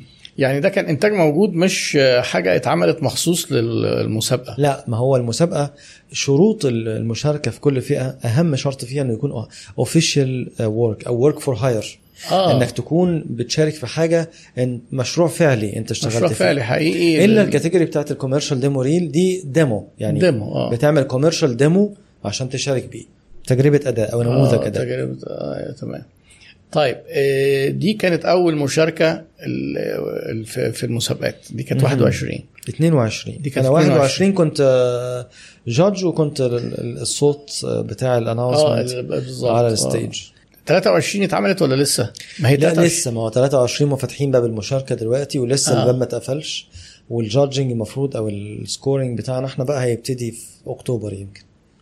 طب آم، ال- يعني الجائزه اللي هي جائزه هوليوود هي دي كانت عن العمل ال- اللي أنت قلتها في بداية التعريف دي كانت عن آه، سنة 22 هي دي. أيوه السنة آه. اللي فاتت. جميل جدا. آه. في بدأ يبقى أكيد بقى في تواجد عربي ما دام في أعمال عربية بدأ يبقى في عرب موجودين آه في طبعا آه ما هو آه. ال- ال- الخمسة الخمس فئات اللي كانت مفتوحة شارك فيهم آه، فنانين عرب آه، كتير آه، خصوصا وبيروحوا بيحضروا الحفلة والحاجات اللي زي كده ولا إيه؟ آه آه، في السنة اللي فاتت آه أنا كنت موجود آه وائل حبال كان موجود آه كان في مروة خليل كانت موجودة من مصر برضو آه. آه وكان في آه واحد اسمه نهاد آه بس مش فاكر اسمه نهاد إيه هو مصري بس كان جاي من دبي. مم. مم. آه دول العرب اللي كانوا موجودين فيزيكلي يعني على على الأرض. آه. و مصر موقعها إيه أو يعني تعتبر آه، ترتيبها إيه في الدول العربية في ال- في هذا النوع من أنواع الفن؟ شوف مصر هي القاعدة الكبرى القاعدة البشرية الكبرى. أكيد. لأن مصر is the most populous country في في, ال- في المنطقة. في المنطقة. يعني ال- ال- الكثافة السكانية أو الكتلة السكانية الأكبر. أيوه. وفي العلوم الاستراتيجية بيسموها الكتلة الحيوية. يمكن مصر ده هي كتلة حيوية أكبر من أي دولة إفريقية. القاعدة في أي حاجة بتبقى مهمة القاعدة و- عشان توصل آه، للقمة القاعدة آه، تبقى كبيرة. صحيح. ده الكم. أما عن الكيف. آه ال- الكيف هو رغم إنه آه، اللغة العربية في مصر آه، الحقيقة. بتعاني بتعاني حقيقي يعني. بعافية طبعا. لكن آه، في في مصر قاعدة لا بأس بها ابدا. يعني صحيح. آه أعدادهم مش كبيرة مقارنة بالحجم الفعلي لمصر. مم. يعني المفروض حجم مصر ده لو أنت مثلا رجعت للسبعينات أو الثمانينات كنت هتلاقي آه، آه، يعني قدرة كامنة في الأجيال اللي طالعه أكبر بكتير من الموجود آه كان دلوقتي. مصر بس تقريبا كانش العالم يعني مصر هي كانت مصر بيت كل الفنون لا، يعني مصر وفلسطين والأردن وسوريا برضو كان بيطلع منهم ناس بي بي سي آه، مثلا صحيح. كان بيبقى فيها من هنا ومن هنا ومن هنا لكن طبعا مصر هي كانت هي القاعدة الكبرى آه. ولا تزال هي القاعدة الكبرى لكن الأعداد اللي خارجة من مصر أنا بقول لا تمثل القوة الكامنة الحقيقية لمصر لما آخد أنا الكورس بقى هقفل لكم السوق ده. يا رب. هاخد كل الجوائز. يا رب. طيب. ولكن أقدر أقول آه. إنه إنه المشاركين في الفئات العربية خلال السنتين اللي فاتوا آه، كان فيهم أعداد كبيرة من مصر.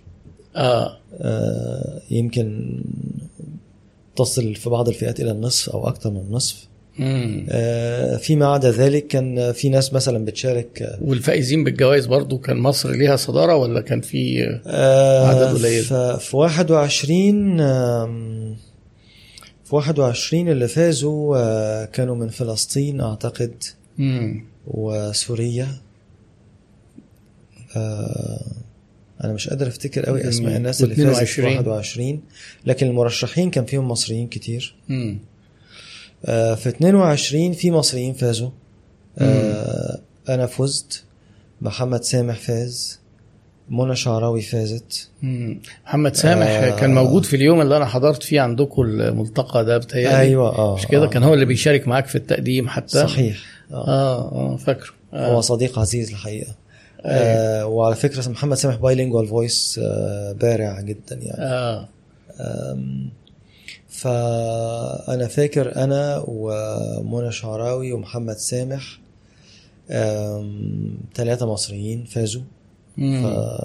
فهم وهم خمس فئات فكده خلاص يعني هو كويس ال- اللي فضل كان موزنا الخن فازت في ال narration آه، مش فاكر مش فاكر الخامس كان مين مم. آه في الدوبلاج فاز خالد القيش ده ممثل سوري برضو ده اللي كان مم. عامل صوت السلطان سليمان في في القرن العظيم في مسلسل القرن العظيم عارف. القرن العظيم هو حليم السلطان آه يعني أنا مش متابع قوي المسلسلات يعني آه، لكن آه. آه.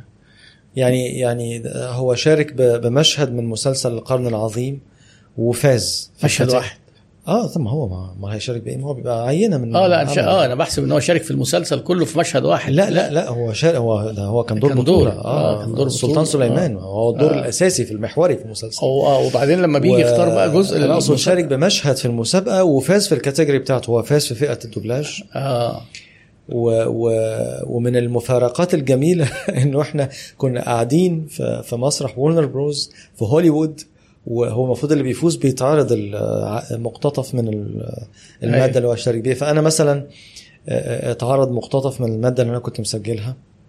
أظن كانت مادة تاريخية. آه، فالمشهد اللي اتعرض للسلطان سليمان في على. المسرح وإحنا قاعدين آه وهو واقف يقول آه آه، إيه؟ صار الوقت لنوري العالم. قوة العثمانيين وعدالتهم فبقينا فأنا بقيت أنا بقيت قاعد فرحان بصراحة يعني أنا, أنا كنت مبسوط إن إحنا قاعدين في أمريكا وفي هوليوود آه. وفي مسرح ورنر بروز والسلطان سليمان قدامي واقف بيقول لنوري العالم قوة العثمانيين وعدالتهم آه، عند بتوع سايكس بيكو بقى بي... فكانت بيطلع كانت. مفارقة يعني آه. مفارقة كانت كانت. دايله يعني بس. طبعا ما حدش فاهم حاجة من الكلام اللي اتقال آه طبعا.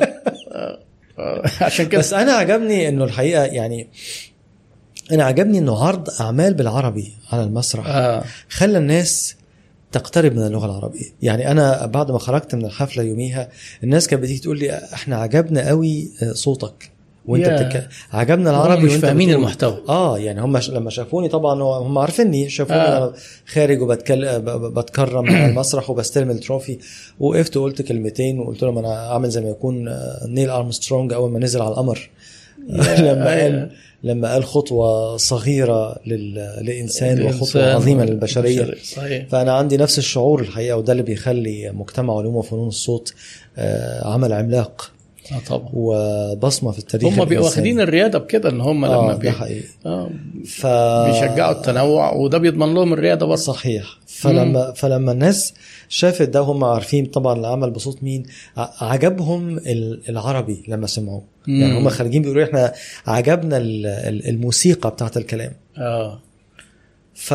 فأنا بعتبر إن ده إنجاز. طبعا. يعني طبعا. إنه إنه أنت تقف تضع بصمة للسان العربي في مكان لم يخطو العرب فيه من قبل مم. خطوة واحدة مم. وإنه تسمع الناس الكلام باللغة العربية شكله إيه وإنه مم. تقربهم من الثقافة العربية وتخليهم يشوفوا مشهد مثلا من مسلسل تاريخي وواحد قدامهم لابس لبس السلطان العثماني وبيتكلم. والعظمة والابهه اللي كانت فيه يعني ده بيخلي حقيقي يعني ده مم. ده بيخدم الرؤية الجملة بتاعت زي ما قلت لك من شوية إعادة الاعتبار للغة العربية اللي هي كانت. جزء من رؤية الصوت العربي مم. ده بيخدم الرؤية دي في الصميم طبعا في الواقع مم. طيب لو حد من الشباب اللي بيسمعنا دلوقتي يعني دعا بأحلامه أن يكون يوما ما من الحاصلين على الجوائز آه، في التعليق الصوتي والأداء الصوتي يبدأ إزاي؟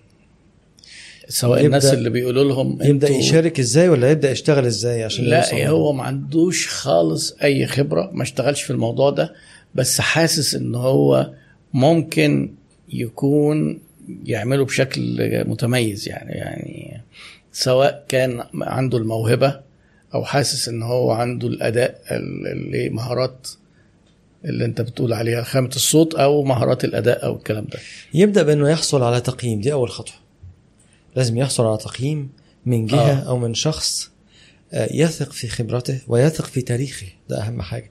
مش واحد ده عمال يزيد في كل حتة إن هو بيدي ورش وبيدي تدريب وبيدي كورسات وبيدي مش عارف إيه وخلاص.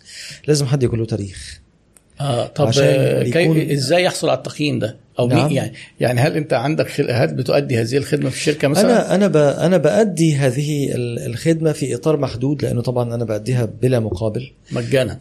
آه, آه. لما حد بيبعت لنا بيقول لنا يا جماعة والله أنا عايز أشتغل معاكم. آه إحنا عندنا process أيوه. بنقول له والله إحنا عندنا سكريبت لاختبار القدرات. آه. سجل لنا بعض العينات من ده ورينا لو لقينا إن عنده الموهبة هل بتدي له أي إرشادات؟ تسجله لنا بشكل كذا ب mood كذا؟ لا لا. هو خالص. هو السكريبت عبارة عن مجموعة متنوعة من النصوص. إعلان قصة. IVR إلى آخره. بناء عليه إحنا بنبتدي نشوف هل ده واحد عنده أساس لموهبة؟ عنده. طب اللغة بتاعته شكلها إيه؟ إحنا اللغة عندنا مهمة جدا. حتى لو هتشتغل باللغة باللهجة العامية لازم اللغة وأدواتها تكون موجودة. الفصحى قصدك؟ آه. حتى وإن كان هيشتغل حاضرة. بالعامية. طبعا لأنه آه. اللغة بتكفل لك آه، إمكانية التحكم في تفاصيل فنية كتير جدا. العامية لا تكفلها. اللغة لها آه. قواعد اللغة العربية لها قواعد. موثقة ومنصوص عليها أيوة. ومتفق عليها العامية ليست لها قواعد. اللغة العربية ألفاظها واصطلاحاتها معروفة ومتفق عليها العامية ليست لها اصطلاحات وتتطور يوما بعد يوم. ومحدش يعرف فيها فين الصح من. الغلط. إنما اللغة العربية هي التي ستكفل لك أن تنطق نطقا صحيحا حتى لو بتتكلم عامي. واخد بالك؟ طيب أنا لاحظت حتى وأنت بتتكلم قلت اصطلاحات. آه إيه؟ ورققت اللام. هل معنى كده آه. إن إن القراءة العربية الفصيحة الصحيحة لازم تراعي أحكام التجويد مثلا؟ لا شوف أحكام التجويد شيء أيوه. وقواعد النطق أو صفات الحروف العربية وأصواتها شيء آخر. صفات الحروف العربية أو النطق السليم للأصوات العربية جزء أو عامل من عوامل تجويد القرآن. يعني دي حاجة من الحاجات اللي بنتعلمها وإحنا بنقرأ القرآن. لكن مش معنى إن أنا بنطق صح إن أنا بتكلم بقواعد التجويد لأن قواعد التجويد أوسع بكتير طبعا وداخل فيها عوامل مرتبطة بطريقة قراءة الجملة ككل وقراءة آه. طريقة قراءة الآية ككل هتقف. أيوة. فين وهتقف إزاي وإيه الوقف الجيد وإيه الوقف القبيح وغير الوقف وغير النطق المدود وإدغام آه. الحروف. والاقلاب ونطق- ونطق النون الساكنة والتنوين. ونطق الميم الساكنة. كل ده داخل في التجويد ولا علاقة له بالحديث المحكي. آه؟ يعني كويس. يعني أنت ما شفتنيش اشمعنى خدنا يعني أنت ما؟ شفتنيش ما أنا هقول لك. ما أيوة. شفتنيش بقلقل القاف مثلا وأنا بكلمك. لا خالص. واخد أيوة، بالك؟ ما. قلتلكش مثلا مقلب. لقد وقعنا لقد وقعنا في مقلب. أيوه صحيح. إنما أنا ليه رققت اللام؟ أيوه. لأنه دي صفة الحرف. يعني دي الطريقة التي ينطق الحرف بها أصالة صوت آه. اللام في اللغة العربية أصالة يعني بحكم الطبيعة لا صوت يفخ. رقيق صوت رقيق رقيق آه. في اللغة العربية كل الحروف رقيقة يعني اللغة العربية التي تعلمناها عن قريش آه واخد بالك اللي نطق بها عبد الله بن مسعود وعلي بن أبي طالب والصحابة الذين أخذ عنهم القرآن أيوة. وقرأه قرأه, قرأه عنهم آه، حفص القراءات العشر بقى حفص آه. عن عاصم آه، آه، عن عبد الرحمن السلمي. عن عاصم بن أبي النجود الاسدي الكوفي عن عبد الرحمن السلمي. عن علي بن أبي طالب أو عبد الله بن مسعود. واخد بالك؟ أيوة. لما جم بقى علماء الصوتيات في بغداد وفي قرطبة وفي وسط آسيا وهنا وهنا وهنا إحنا لعلمك إحنا أول لغة في التاريخ الإنساني توثق الصوت. يعني دي ما حصلتش قبل كده. ما فيش لغة النهارده بتتنطق من 100 سنة زي ما بتنطق دلوقتي. اللغة العربية بتتنطق من ألف سنة زي ما بتنطق دلوقتي. يا تصدق فعلا. ما هو ده بالك؟ واللي شالها هو التجويد وهي دي عبقرية. وهي دي عب... آه وهي دي عبقرية اللغة العربية. فاهم؟ آه. فالنهاردة الكلام اللي أنا بقوله لك ده ده مش مش مكتوب في كتب التجويد ده عبد الوارث عصر في كتاب فن الإلقاء كاتبه. واخد بالك؟ مم. الحروف العربية كلها رقيقة. آه. هي دي طبيعة الأصوات العربية. فيما عدا سبع حروف. هم سبع حروف بس استثناء هم اللي بحكم طبيعة الأصوات بتاعتهم حروف مفخمة. يعني إيه مفخمة؟ حروف استعلاء. يعني آه. لما بتيجي تنطقها حجم ش... فتحة آه. شفايفك بتتغير وحجم الغرفة الهوائية اللي جوه الحلق واخد. بالك؟ بتتضخم شوية. آه. القاف أيوه. الخاء الغين الصاد الضاد الطاء الظاء. بس. فيما عدا هذه الحروف كل حرف عربي بتنطقه لابد أن يكون رقيق. فتقول أطفال ما تقولش أطفال. آه. واخد بالك؟ تقول إن شاء الله ما تقولش إن شاء الله. مثلا ما أنت آه. ما ما أنت بت- ما أنت بتقولش أنا رايح أشرب شاي. رايح أيوة. أشرب شاي. شيء واخد أيوة، بالك؟ أيوة، أيوة. تقول إن شاء الله ما تقولش إن شاء الله. تقول أطفال ما تقولش أطفال. كنت آه. أنا بقول إيه؟ اصطلاحات. لأن اللام بحكم طبيعة الصوت رقيقة. بنفخمها بس في لفظ الجلالة. لما بنقول الله لفظ. الجلالة لما يقع في أول الجمله أو يسبقه مضموم أو مفتوح والله مم. إنما لو الباء اللي قبليه مكسوره تقول بالله.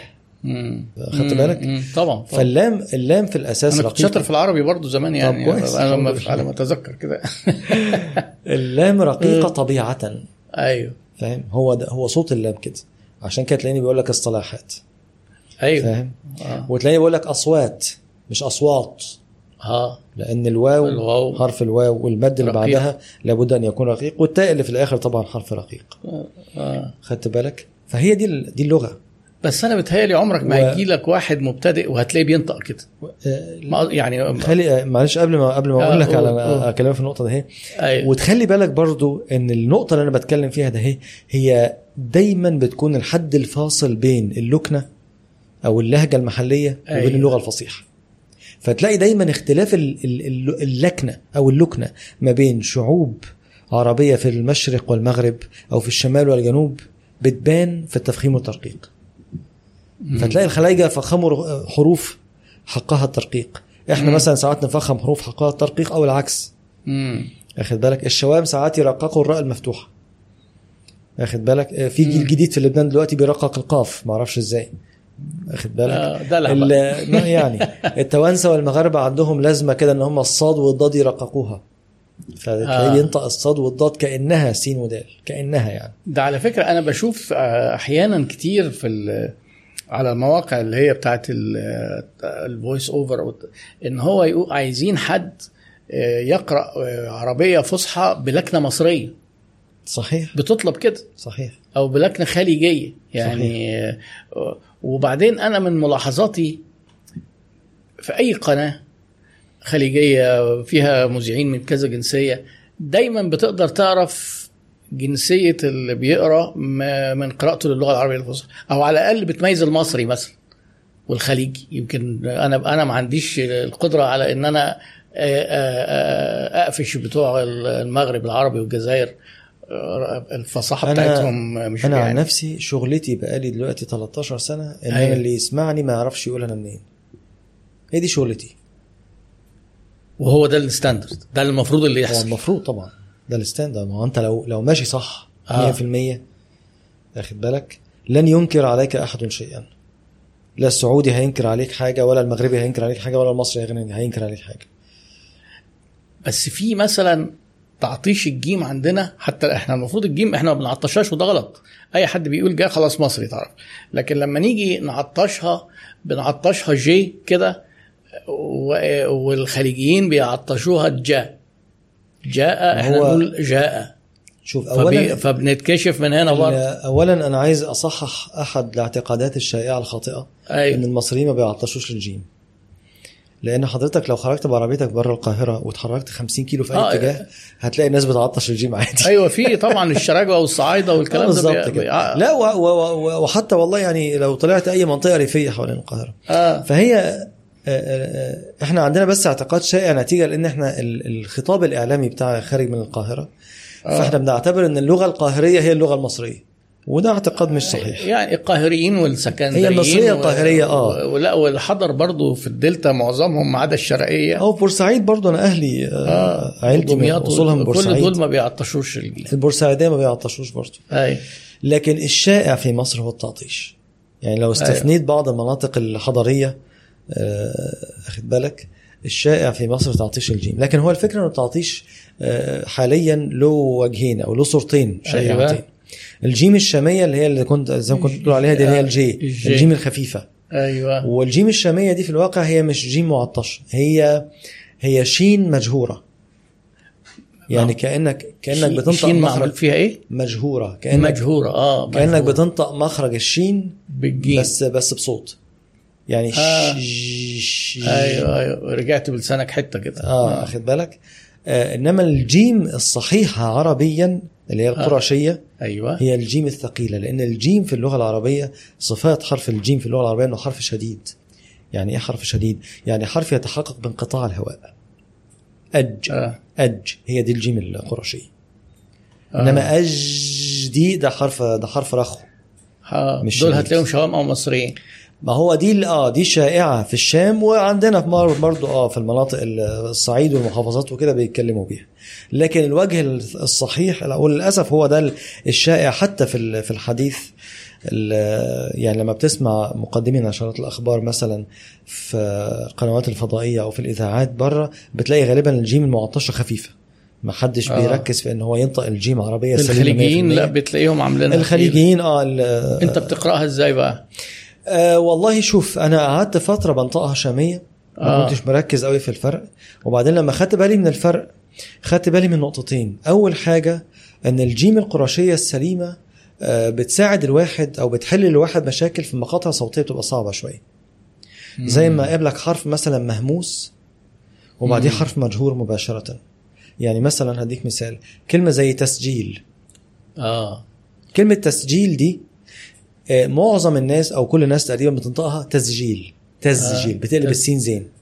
آه عشان ليه؟ عشان اللي وراها. لأن الجيم اللي بعد السين بتخلي نطق السين الصحيح صعب شوية. آه. أنت مخك بيديك الإشارة بدري. امم فبتقوم إيه؟ تقلب السين زين بالمرة. أيوه عشان تتحل لو نطقت الجيم قرشية سليمة هتلاقي نفسك بتنطق الكلمة صح ومن غير مجهود.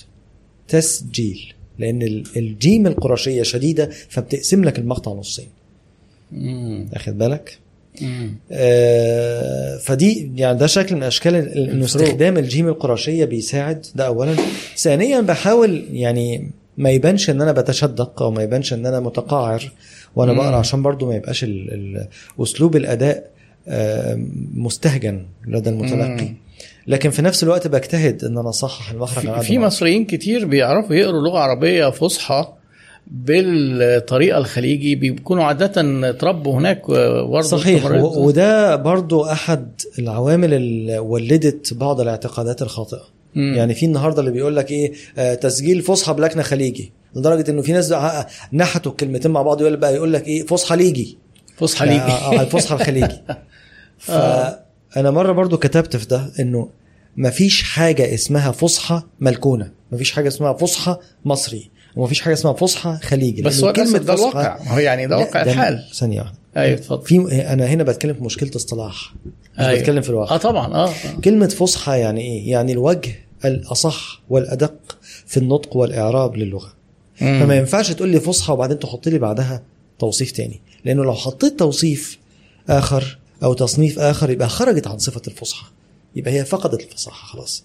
قول لي إنك بتتكلم بلغة عربية بلكنة. خلاص تمام. دي لغة عربية ملكونة. ماشي. لغة عربية خليجي. إنما ما تقوليش فصحى خليجي. طب أنا أعتقد إن المشكلة أكبر من الإعراب والمخارج الألفاظ والحروف صحيح، لأن في- تسويقية. في, في لا كمان غير التسويقية.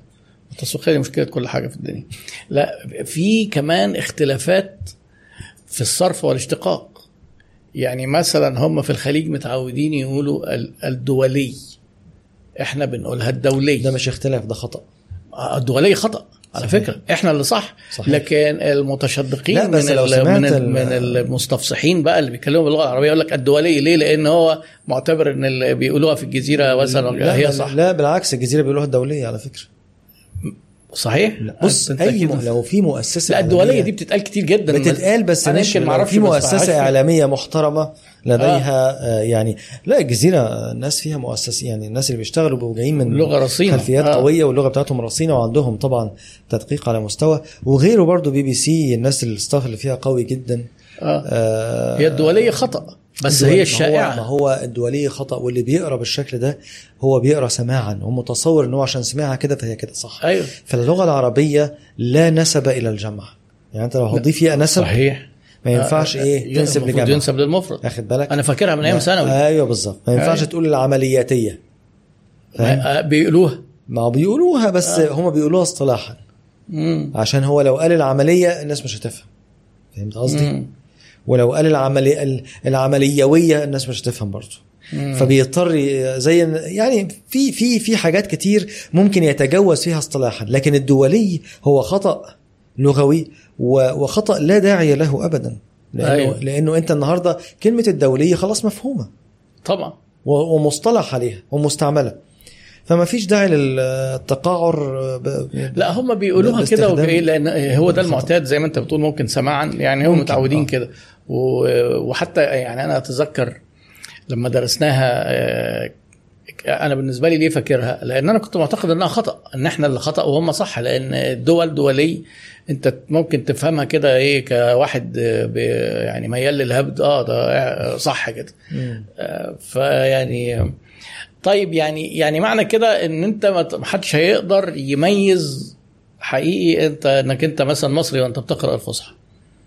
بدون آه. بدون ما تكون أنت بايه هقول لك على تجربة أنا أنا لسه يعني مريت بيها امبارح بس. آه. كنت بسجل آه، شخصية في فيديو بيقدم بيتكلم عن منتج في live session وكان معايا ايجنسي اللي طلبت مني تسجيل. وكان آه، العميل بتاعهم بره مش فاكر كان فين بالظبط معرفش. فين في إنجلترا أو في أمريكا. ومعاهم ال copywriter. آه، أو يمكن ال client بتاعهم.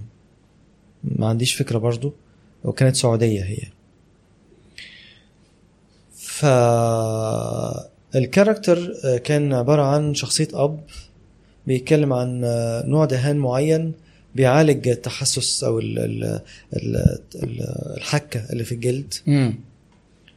والظاهر بيتكلم في النص بيقول آه أنا لازم أنا كان لازم أنام بدري عشان عندي شغل الصبح لأن أنا أب بس طبعا ما عرفتش أنام بسبب الحكة اللي عندي وبسبب مم. الحساسية وكده.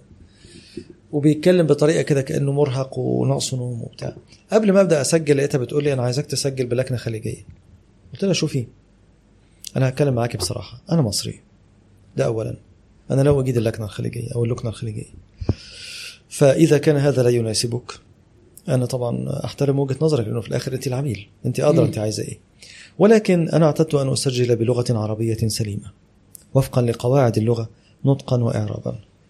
لكن ده مش معناه طبعا إن أنا مش مش هأدي لا أنا أنا هديكي كاركتر وهديكي آه، ال- ال- الحاله اللي انت عايزاها والأداء اللي انت محتاجاه كله لكن أنا بأدي بلغة عربية فاسمعي مني إذا ناسبك هذا كان بها آه، إذا كان ليكي ملاحظات معينة حباني أنطق بعض مقاطع بطريقة معينة قولي لي برضو إذا قدرت أعمل ده ماشي إذا ما يناسبش خلاص خليني يعني جميل. خلينا خلينا نشوف الدنيا هتروح فين يعني مم. وقلت الثلاث جمل بتوعي وادتني بعض ملاحظات على الأداء آه، وعجبها جدا الطريقة اللي أنا لأن أنا كنت ب... ب... ب... كنت بأدي شخصيتين شخصية أب وشخصية ولد في المدرسة. آه، وعجبها الطريقة اللي أنا اتنقلت بيها من من شخصية لشخصية. وانتهت ال session بعد ما أخذت مني takes كتير قوي واختارت أكتر takes عجبتها في الثلاث جمل بتوعي. كانت في جملة الأب وجملة ولد في مدرسة مم. وجملة ثالثه narrative أنا بقول فيها معلومة. ثلاث أصوات. آه آه وانتهت ال session وهي مقتنعة إن هو ده الصح. مم. مش بس كده ده, ده كمان أقنعت الايجنسي اللي معاها. يعني هم اللي بيتكلموا إنجليزي.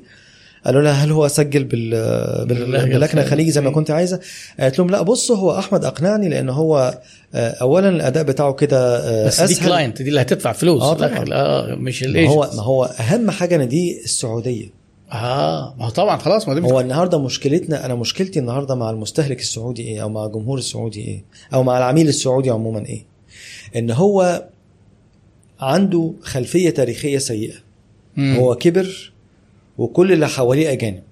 المدرس مم. بتاعه مصري أو فلسطيني أو. سوري. صحيح. اخد بالك؟ المهندس اللي بيشتغل عنده في الشركة مصري أو فلسطيني أو سوري. مم. الدكتور اللي بيروح يعالجه في المستشفى مصري أو فلسطيني أو سوري. أو هندي هندي أو, بقى و- أو هندي أو آه، فلبيني فلبينيا آه. فهو عايز يشوف حد بيكلمه سعودي زيه. آه أيوه وب- و- وال وال بتوع ال- ال- الجماعة اللي بيعملوا ال concepts برضو وبتوع ال marketing هم كمان عايزين يبقى في connection مع المتلقي آه. ما هو عايز يوصل شبه. العميل بتاعهم بالظبط فتلاقي كل الناس دي بتدور على اللكنه الخليجي أو اللكنه السعودي أو اللكنه أيوة. الكويتي لأن هو عايز يوصل عايز يبقى authentic صح، طبعاً، طبعاً. عايز مصداقية آه. بس المشكلة إنه ده بيترجم في بعض السياقات ترجمة غلط يعني انت ما ينفعش تيجي تسجل مادة تعليمية حجمها ساعة ساعة وربع وتقول أنا عايز صوت سعودي. يا معلم لا انت هنا دي تسويق مادة ماشي مقبولة لكن ب... يعني في إعلان ديتول ممكن أفهمك. أيوه أيوه. اخد بالك؟ آه، إنما أنت النهارده بتمرني على آلات الحفر في آه، أبيار ال- البترول مثلا. أيوه. عايز صوت بلكنة سعودي ليه؟ حضرتك. بتاعي يعني؟ طبعا ده بيجي لي من من حد هو مش فاهم عربي ما يعرفش عربي ومش مستوعب طبيعة التركيبة الثقافية مم. ومش فاهم يعني إيه لغة عربية فصحى واخد. بالك برضو ده جزء من الرؤية بتاعت الصوت العربي إنك أنت تقعد تشرح بقى يعني إيه standard Arabic يعني إيه إن في صيغة global يعني إيه lingua franco franca هو تسويقيا؟ على فكرة الجدلية دي آه، أحيانا لازم بتحترم. بمعنى إيه؟ آه، أنا بقول للناس إحنا في التسويق لازم بنتعامل مع الأمر الواقع بأخطائه بعبله ولا نصححه.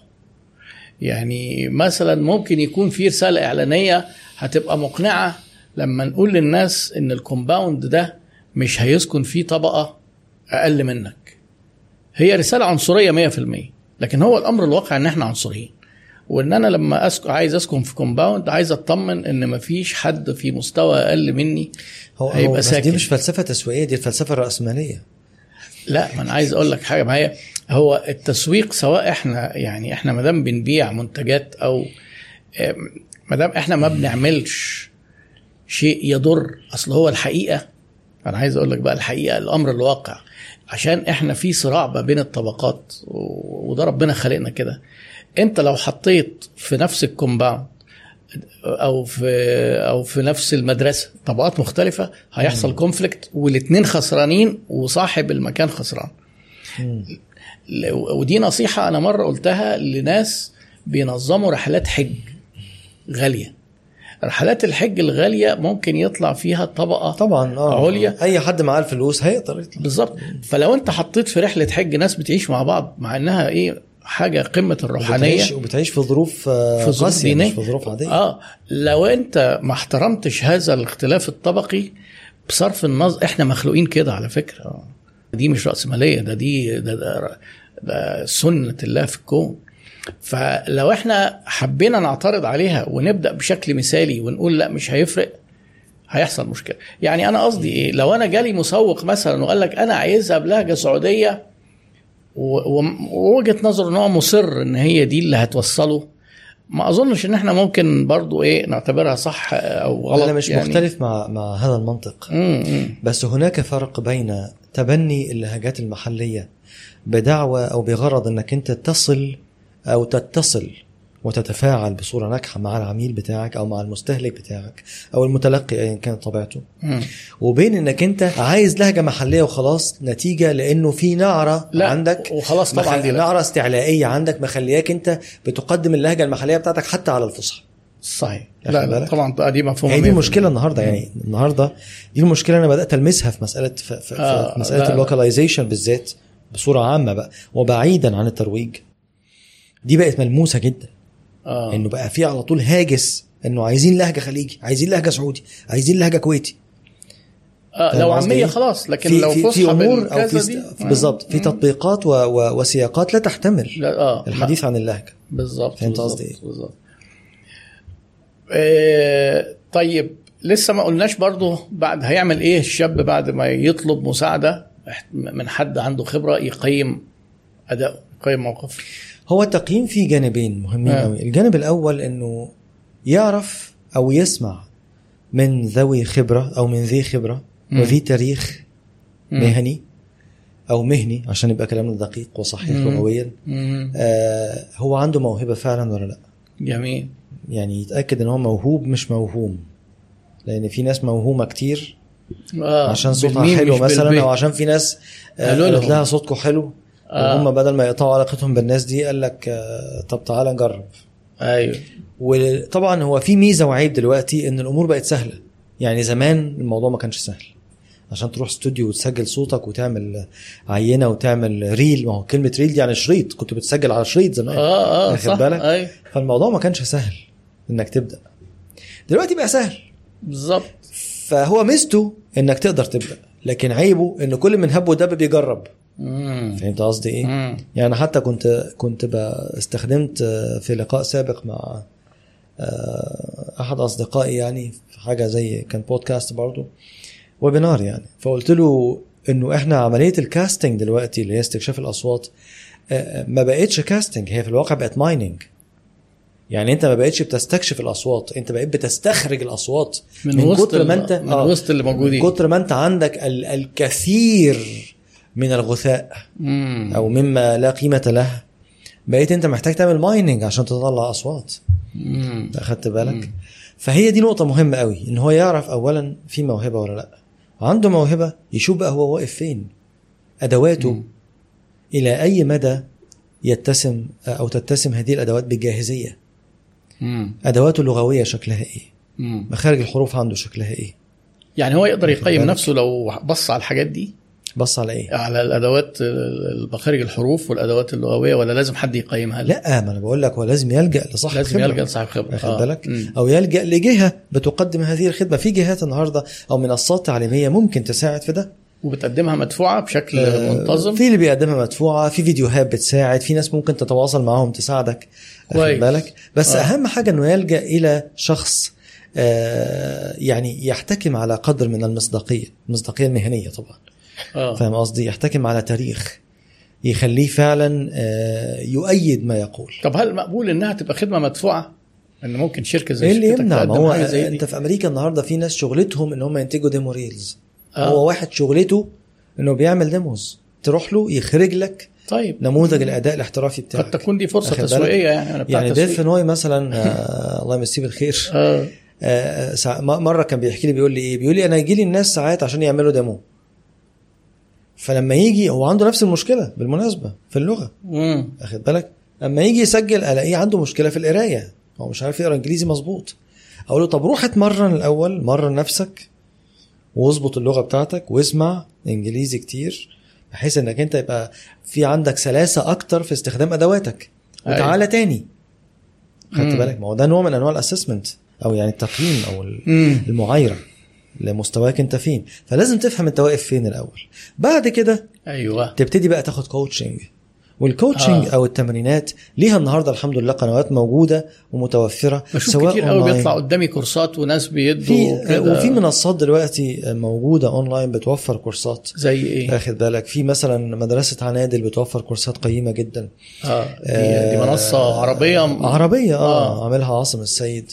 مصرية. آه, آه. آه آه، إحنا برنامج الحكواتي بنعمل برنامج لاحتراف الأداء الصوتي في 24 ساعة. أنا بسميه برنامج احتراف يمنح المفاتيح. يعني أنا بديك المفاتيح. حلو جدا. انت مع أنت عليك بقى إنك تاخد المفاتيح دي وتشتغل. آه لكن يعني- مش أي حد ممكن يروح ي... يدخل في الكورسات دي في... فينفع. هو لازم الأول التقييم إن هو على حسب بقى هو هو جاهزيته إيه. آه. لو يعني هو ادواته اللغويه كويسة؟ لو هو عنده ادواته لغوية كويسة وعنده أساس موهبة؟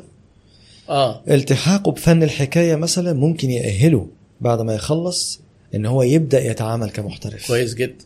فاهم قصدي؟ وهل ممكن التقييم ده يخليه اللي بيقيمه يقول له لأ سيبك من الموضوع ده. أو أنت محتاج خطوتين ثلاثة قبل طبعاً. قبل ما تدخل في الكوتشنج وفي التدريب. ممكن. أكيد آه. آه, آه. في ناس. كتير بتجيلي بقول لهم أنتوا عندكم خامة صوت مميزة فعلا. أيوه. وفي واضح إن في مهارات أداء في موهبة لكن اللغة محتاجة شغل. آه. أو بيبقى كويس ولغته كويسة بس عنده مشكلة في مخارج الحروف. أنا بتجنن لما أسمع حد مثلا القاف بتاعته بايظة. بتجنن الموضوع ده بيعصبني. ما بقدرش هي. بايظة عند معظم الناس. ففي ناس بتبعت لي أقول لهم أنتوا عندكم مشكلة في مخرج القاف ومخرج مثلا الضاد مثلا. آه. فاهم قصدي؟ أو في حد يبعت لي أقول له أنت مخارجك كويسة بس أنت آه، الشكل الإعرابي عندك عموما بايظ. ما بتعرفش تظبط أواخر الكلمات. طب هي في ناس بتعتبر دي مش مشكلة مش ما هو ما هو ما هو ده الرد اللي أنا بسمعه على طول. أي، أي. بس أنا واحد ما بحبش اللي يقدم النص متشكل. مم. يعني أنا أنا آه، عايز أقول إنه آه، طريقتي يعني مذهبي إنه التشكيل والعلامات الكتيرة على النص بتشتت لأن أنت آه. في الأساس في الأساس أنت النص بالنسبة لك ما هواش الوسيلة المحورية اللي بتخليك ده تأدي أنت بتمثل والإحساس وعايز بالظبط. تركز في الكلام ده أكتر بالظبط يعني كلامك مظبوط يعني طبعا. في في أحد الخبراء برضو اللي أنا أصدقائي في أمريكا يقول لك إيه؟ الكلمات مكتوبة قدامك عشان تفكرك بس أنت هتقول إيه؟ الله حلو مش عشان. تقراها أنت مش قاعد تقرأ. طبعا. لا لا لا القراية دي؟ ما فاللي. مستني بقى التشكيل ومستني يبص على فتحة وضمة وكسرة ومش عارف إيه. أنا ما عنديش مشكلة النص يكون مشكل لكن لازم تكون فاهم الجملة تركيبها عامل إزاي. آه. فهم تركيب الجملة العربية ده أساس عشان تبدأ تتحرك قوي في اللغة العربية. أي. واخد بالك؟ وفهم تركيب الجملة ده مش معناه إنك لازم يكون معاك دكتوراه في النحو لا ده لا.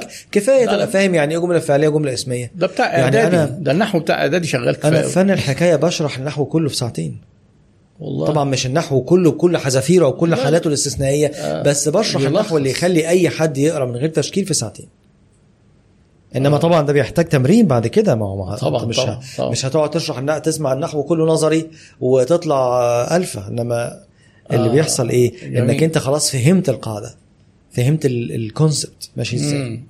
فهمت يعني إيه مرفوع ويعني إيه آه، منصوب ويعني إيه مجرور ويعني إيه مجزوم وفهمت يعني إيه علامة أصلية وعلامة فرعية وفهمت يعني إيه مبني ويعني إيه معرب وفهمت إعراب العدد بيتم إزاي والتذكير والتأنيث في العدد وفهمت يعني إيه مستثنى وفهمت. حروف الجر بتعمل إيه وفهمت يعني إيه مضاف إليه وفهمت يعني إيه ممنوع من الصرف كل ده بيتشرح. عشان بعد كده وإحنا شغالين لما أقول له ما ينفعش تكسر ده اصل ده كذا يبقى فاهم أنا بتكلم في إيه.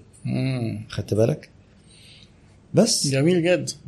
طيب إمتى يبدأ يجيب فلوس من الشغلانة دي؟ يعني هو خد الكورس هيبدأ بقى إيه؟ مرحلة انه يوصل انه يبقى مقبول شغال بجودة مقبولة في السوق انه يجيب منها فلوس. هل بقى هيحتاج مثلا ممارسة؟ والممارسة محتاجة برضه تقييم من حد خبير محتاج مساعدة؟ يجيب فلوس لما يبتدي يشتغل على ال personal branding ده نمرة واحد. طب افرض هو مثلا حب يشتغل مع ايجنسي زيك أو شركة بتقعد تعمل casting أو mining بتعبيرك و... ويشغلوا ويديله فلوس. هل هل يعني مستوى إيه اللي يخليه يؤهل لحاجة زي دي؟ ولا أنتوا ما بتتعاملوش غير مع حد له سابقة أعمال وخبرة؟ لا لا بنتعامل مع ناس من غير سابقة أعمال طبعا. صحيح. بس أنت بتسأل عن المستوى اللي يخلي حد يشتغل معانا إحنا تحديدا يعني؟ أيوه مثلا كمثال. آه, آه زي ما قلت لك إحنا اللغة عندنا هي الاساس آه. إحنا بنبص على آه اللغة. لو سليمة بنبص على مهارات الأداء. آه. كويس؟ الأداء والتعبير وال... طبعا لو في لو في قاعدة موهبة يعني هو ال- ال- آه، إن في أساس أساس من الموهبة حتى لو كان محتاج ينمى. مم. لكن الأساس عندي لازم أبص على مخارج الحروف وعلى اللغة. ده عشان يشتغل معايا. مم. مش عشان أقول له هيعمل إيه. يعني في اللي ما بينفعش يشتغل معايا بفهمه يعمل إيه وبديله مراجع مم. خلاص؟ لو حد عايز يشتغل معايا لازم تكون اللغة سليمة. قادر إن هو يقرأ بشكل إعرابي سليم من غير ما حد يشكله نص. مخارج حروفه مظبوطة مفيش عنده حرف بايظ. مم. خلاص؟ بيقرأ نص باللغة العربية بقدر من التلقائية والعفوية ما يخليهوش monotonic ما يخليهوش بيقرأ بشكل مم. ما يخليش ما فيش فرق بينه وبين ال AI اللي كنا بنتكلم عنه من شوية. أيوه أيوه. خدت بالك؟ دي المؤهلات ببساطة اللي تخلي حد ممكن يشتغل مع الصوت العربي يعني. وطبعا أكيد بالخبرة وبالوقت الأداء بمرور الوقت بيتطور. مفيش شك. عند آه. كل الناس. يعني انت هتتذكر أكيد اول حاجات عملتها وانت بتسمعها دلوقتي ممكن تكون آه ما أنا سمعتك أول حاجة عملتها على الإطلاق. طب ما تسمعها لنا دلوقتي برضه. كانت عاملة زي ما يكون آه، نشرة أخبار. آه. اللي هي كانت إيه؟ لودوف آه اللي هو الم- المطعم الفرنساوي. مم.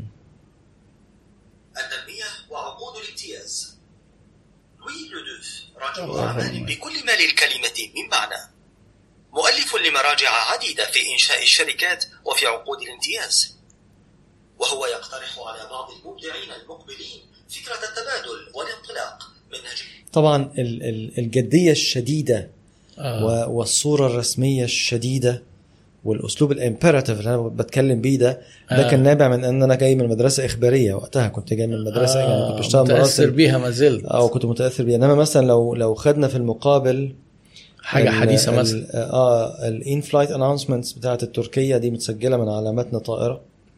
والأطفال أهلا بكم في مدينة إسطنبول ملتقى العالم. صوت الطياره نتمنى باين أن تكونوا قد استمتعتم برحلتكم معنا. لسلامتكم رجاء البقاء في المقعد. مع الحفاظ على ربط حزام الأمان الخاص بكم حتى يتم إيقاف تشغيل علامة ربط حزام الأمان وعدم فتح صناديق التخزين العلوية. يمكنكم استخدام الأجهزة دي حد مسجلها من على طيارة وبعتها آه لك؟ حد كان راكب الطيارة وسجل أثناء فتح الصناديق تفصيل آه الأمر أنا آه، نقلت لي إلى موضع التوقف النهائي. شكرا لكم على التحليق مع. تركيا والتي خلاص. ف قالت لي إحساس برضو كده بالود والترحاب و... والراحة. شو أعتقد آه بس يعني. زيادة عن اللزوم شوية ليه؟ فعلا؟ مش عارف أنا حس... أنا لما ركبت الطيارة حسيت كده. يعني أنت دي يمكن مسجل... عشان- مس- مسجلها من إمتى؟ لا دي واحد صاحبي سجلها لي كان جاي من موسكو وكان لا أنت من- مديها للت... مش ده صوتك؟ ده صوتي آه. آه طيب يعني آه، انت اديتها قصدك انتجت المادة آه، إمتى آه، يعني دي. آه 2020 أعتقد. طب يعني لو طلبت أيام تعملها. دلوقتي هتعملها بشكل مختلف آه لا مش بشكل مختلف أصل خلي بالك من حاجة هو المشكلة ساعات إن النص بيفرض عليك طريقة آه. أداء معين يعني لو تلاحظ هنا مثلا التعليمات اللي أنا بديها آه، حزام الأمان و آه، آه. مش عارف تخزين مش عارف إيه التخزين العلويه بتاعت آه فهو عمال يعطف حاجات كتير قوي على بعضها آه. وأنا بحاول أحتفظ بالقالب بتاع المضيف أنا هنا بتكلم آه. مع ال... بتكلم مع مين مع ال passenger فأنا بتكلم كإيه؟ كمضيف. ك air host آه بالظبط أنا بس كمضيف. مرحب ومطمئن. ما هي دي النقطة ما هو لأن أنت بتقول له إيه خلي بالك أنت في طيارة. ومش مش لازم تحسش دي شغلة. المضيف. أنت عندك عندك عندك عمرك شفت؟ مضيفة مثلا أعصابها باظت؟ أي. تزعق في الناس. ما أي. شغلانه المضيف إنه دايما يكون مبتسم وهادئ وبيتعامل معاك بود أيوه. وبيحتوي كل المشاكل اللي بتحصل. فأنا ده اللي كان في ذهني إنه إنه ده القالب اللي أنا بتحرك. أنا شايفه جميل والله مش زيادة عن طب الحمد. لله. طب كويس. آه كويس جدا. آه. طب صوتك ممكن نسمعه فين تاني؟ دي خطوط التركية؟ آه. دي تركيا نيوس أر... نيوس airlines دي خطوط إيطالية. أيوه. بس خطوط تجارية غير ال- ال flag carrier اللي أيوه. هي أر- اليطاليا آه وفي حافلات برشلونة السياحيه لو انت رحت برشلونة وركبت الأتوبيس. ال- في حاجة اسمها برشلونة bus turístic لو انت ركبتها هم في application كده بينزل عندهم بتحط سماعات وبيبقى في بقى حاجة زي tour guide بيشرح آه. لك باللغة بتاعتك التاريخ بتاع كل مكان ومعلم أثري وأنت ماشي. المهندس المعماري اللي عمله وكده. آه. ف...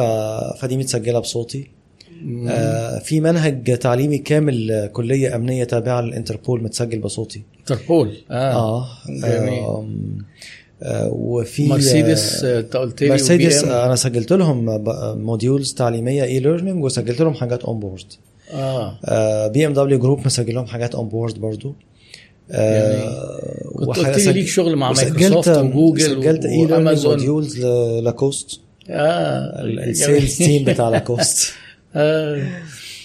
وعملت آه عملت شغل لجوجل آه أنا مسجل ال IVR بتاع ال support بتاع جوجل AdWords في الخليج آه و...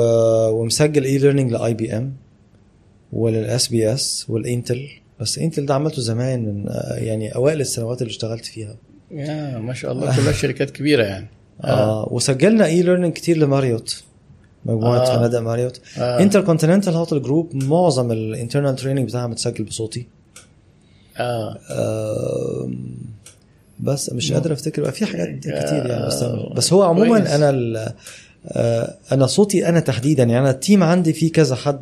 عمل حاجات تانية كتير قوي مم. يعني مثلا العربية للطيران متسجلة عندي في الصوت العربي بس اللي سجلها واحد تاني حد تاني إيه تاني طيب لكن أنا صوتي mainly؟ بيستخدم في ال e-learning أكتر حاجة آه. audio books مثلا والله ما اشتغلناش audio books قوي آه. آه في ليا حاجة على Audible أنا يمكن من أوائل العرب اللي ليا نزل لهم حاجات بصوتهم على Audible أمازون يعني آه آه، في كتاب آه، عن أركان عن عن آه، أسس الدين الإسلامي وأركان الإسلام وكده احتاجوا إن اللي هو بالإنجليزي آه. بس احتاجوا إن اللي يسجله يكون عارف عربي لأن في آيات قرآنية في آه. أحاديث آه. آه، كلمات بقى زي ركعة مثلا زي الشهادتين فده ده ده أنا كتاب- بالتالي سوق ال audio books أكتر بيعملوه ال النش يعني الناشرين هم اللي بيتعاملوا فيه أو الحاجة زي مثلا مواقع زي Storytel زي Audible زي كده. ب... لأن كان في ناس عرضوا عليا على أساس إيه كانوا متخيلين إن أنا عندي كتاب. ف Storytel قالوا لنا لو إحنا ممكن نسجل إحنا عندنا وما نعرفش نعمل إيه ونتحاسب إزاي. ما, ما بيحاسبوش المؤلف. ولا إيه ما سمعتش أنت على ال industry دي. ماشية بالتفصيل التفاصيل دي أنا آه اللي عارفه بالنسبة ل Audible أو بالنسبة لأمازون.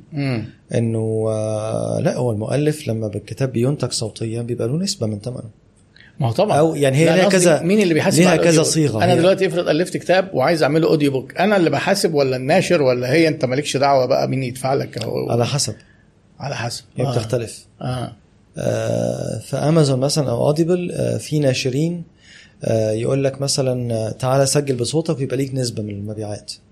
أو هتاخد آه. مبلغ آه، ويبقى ليك نسبة plus المبلغ ده.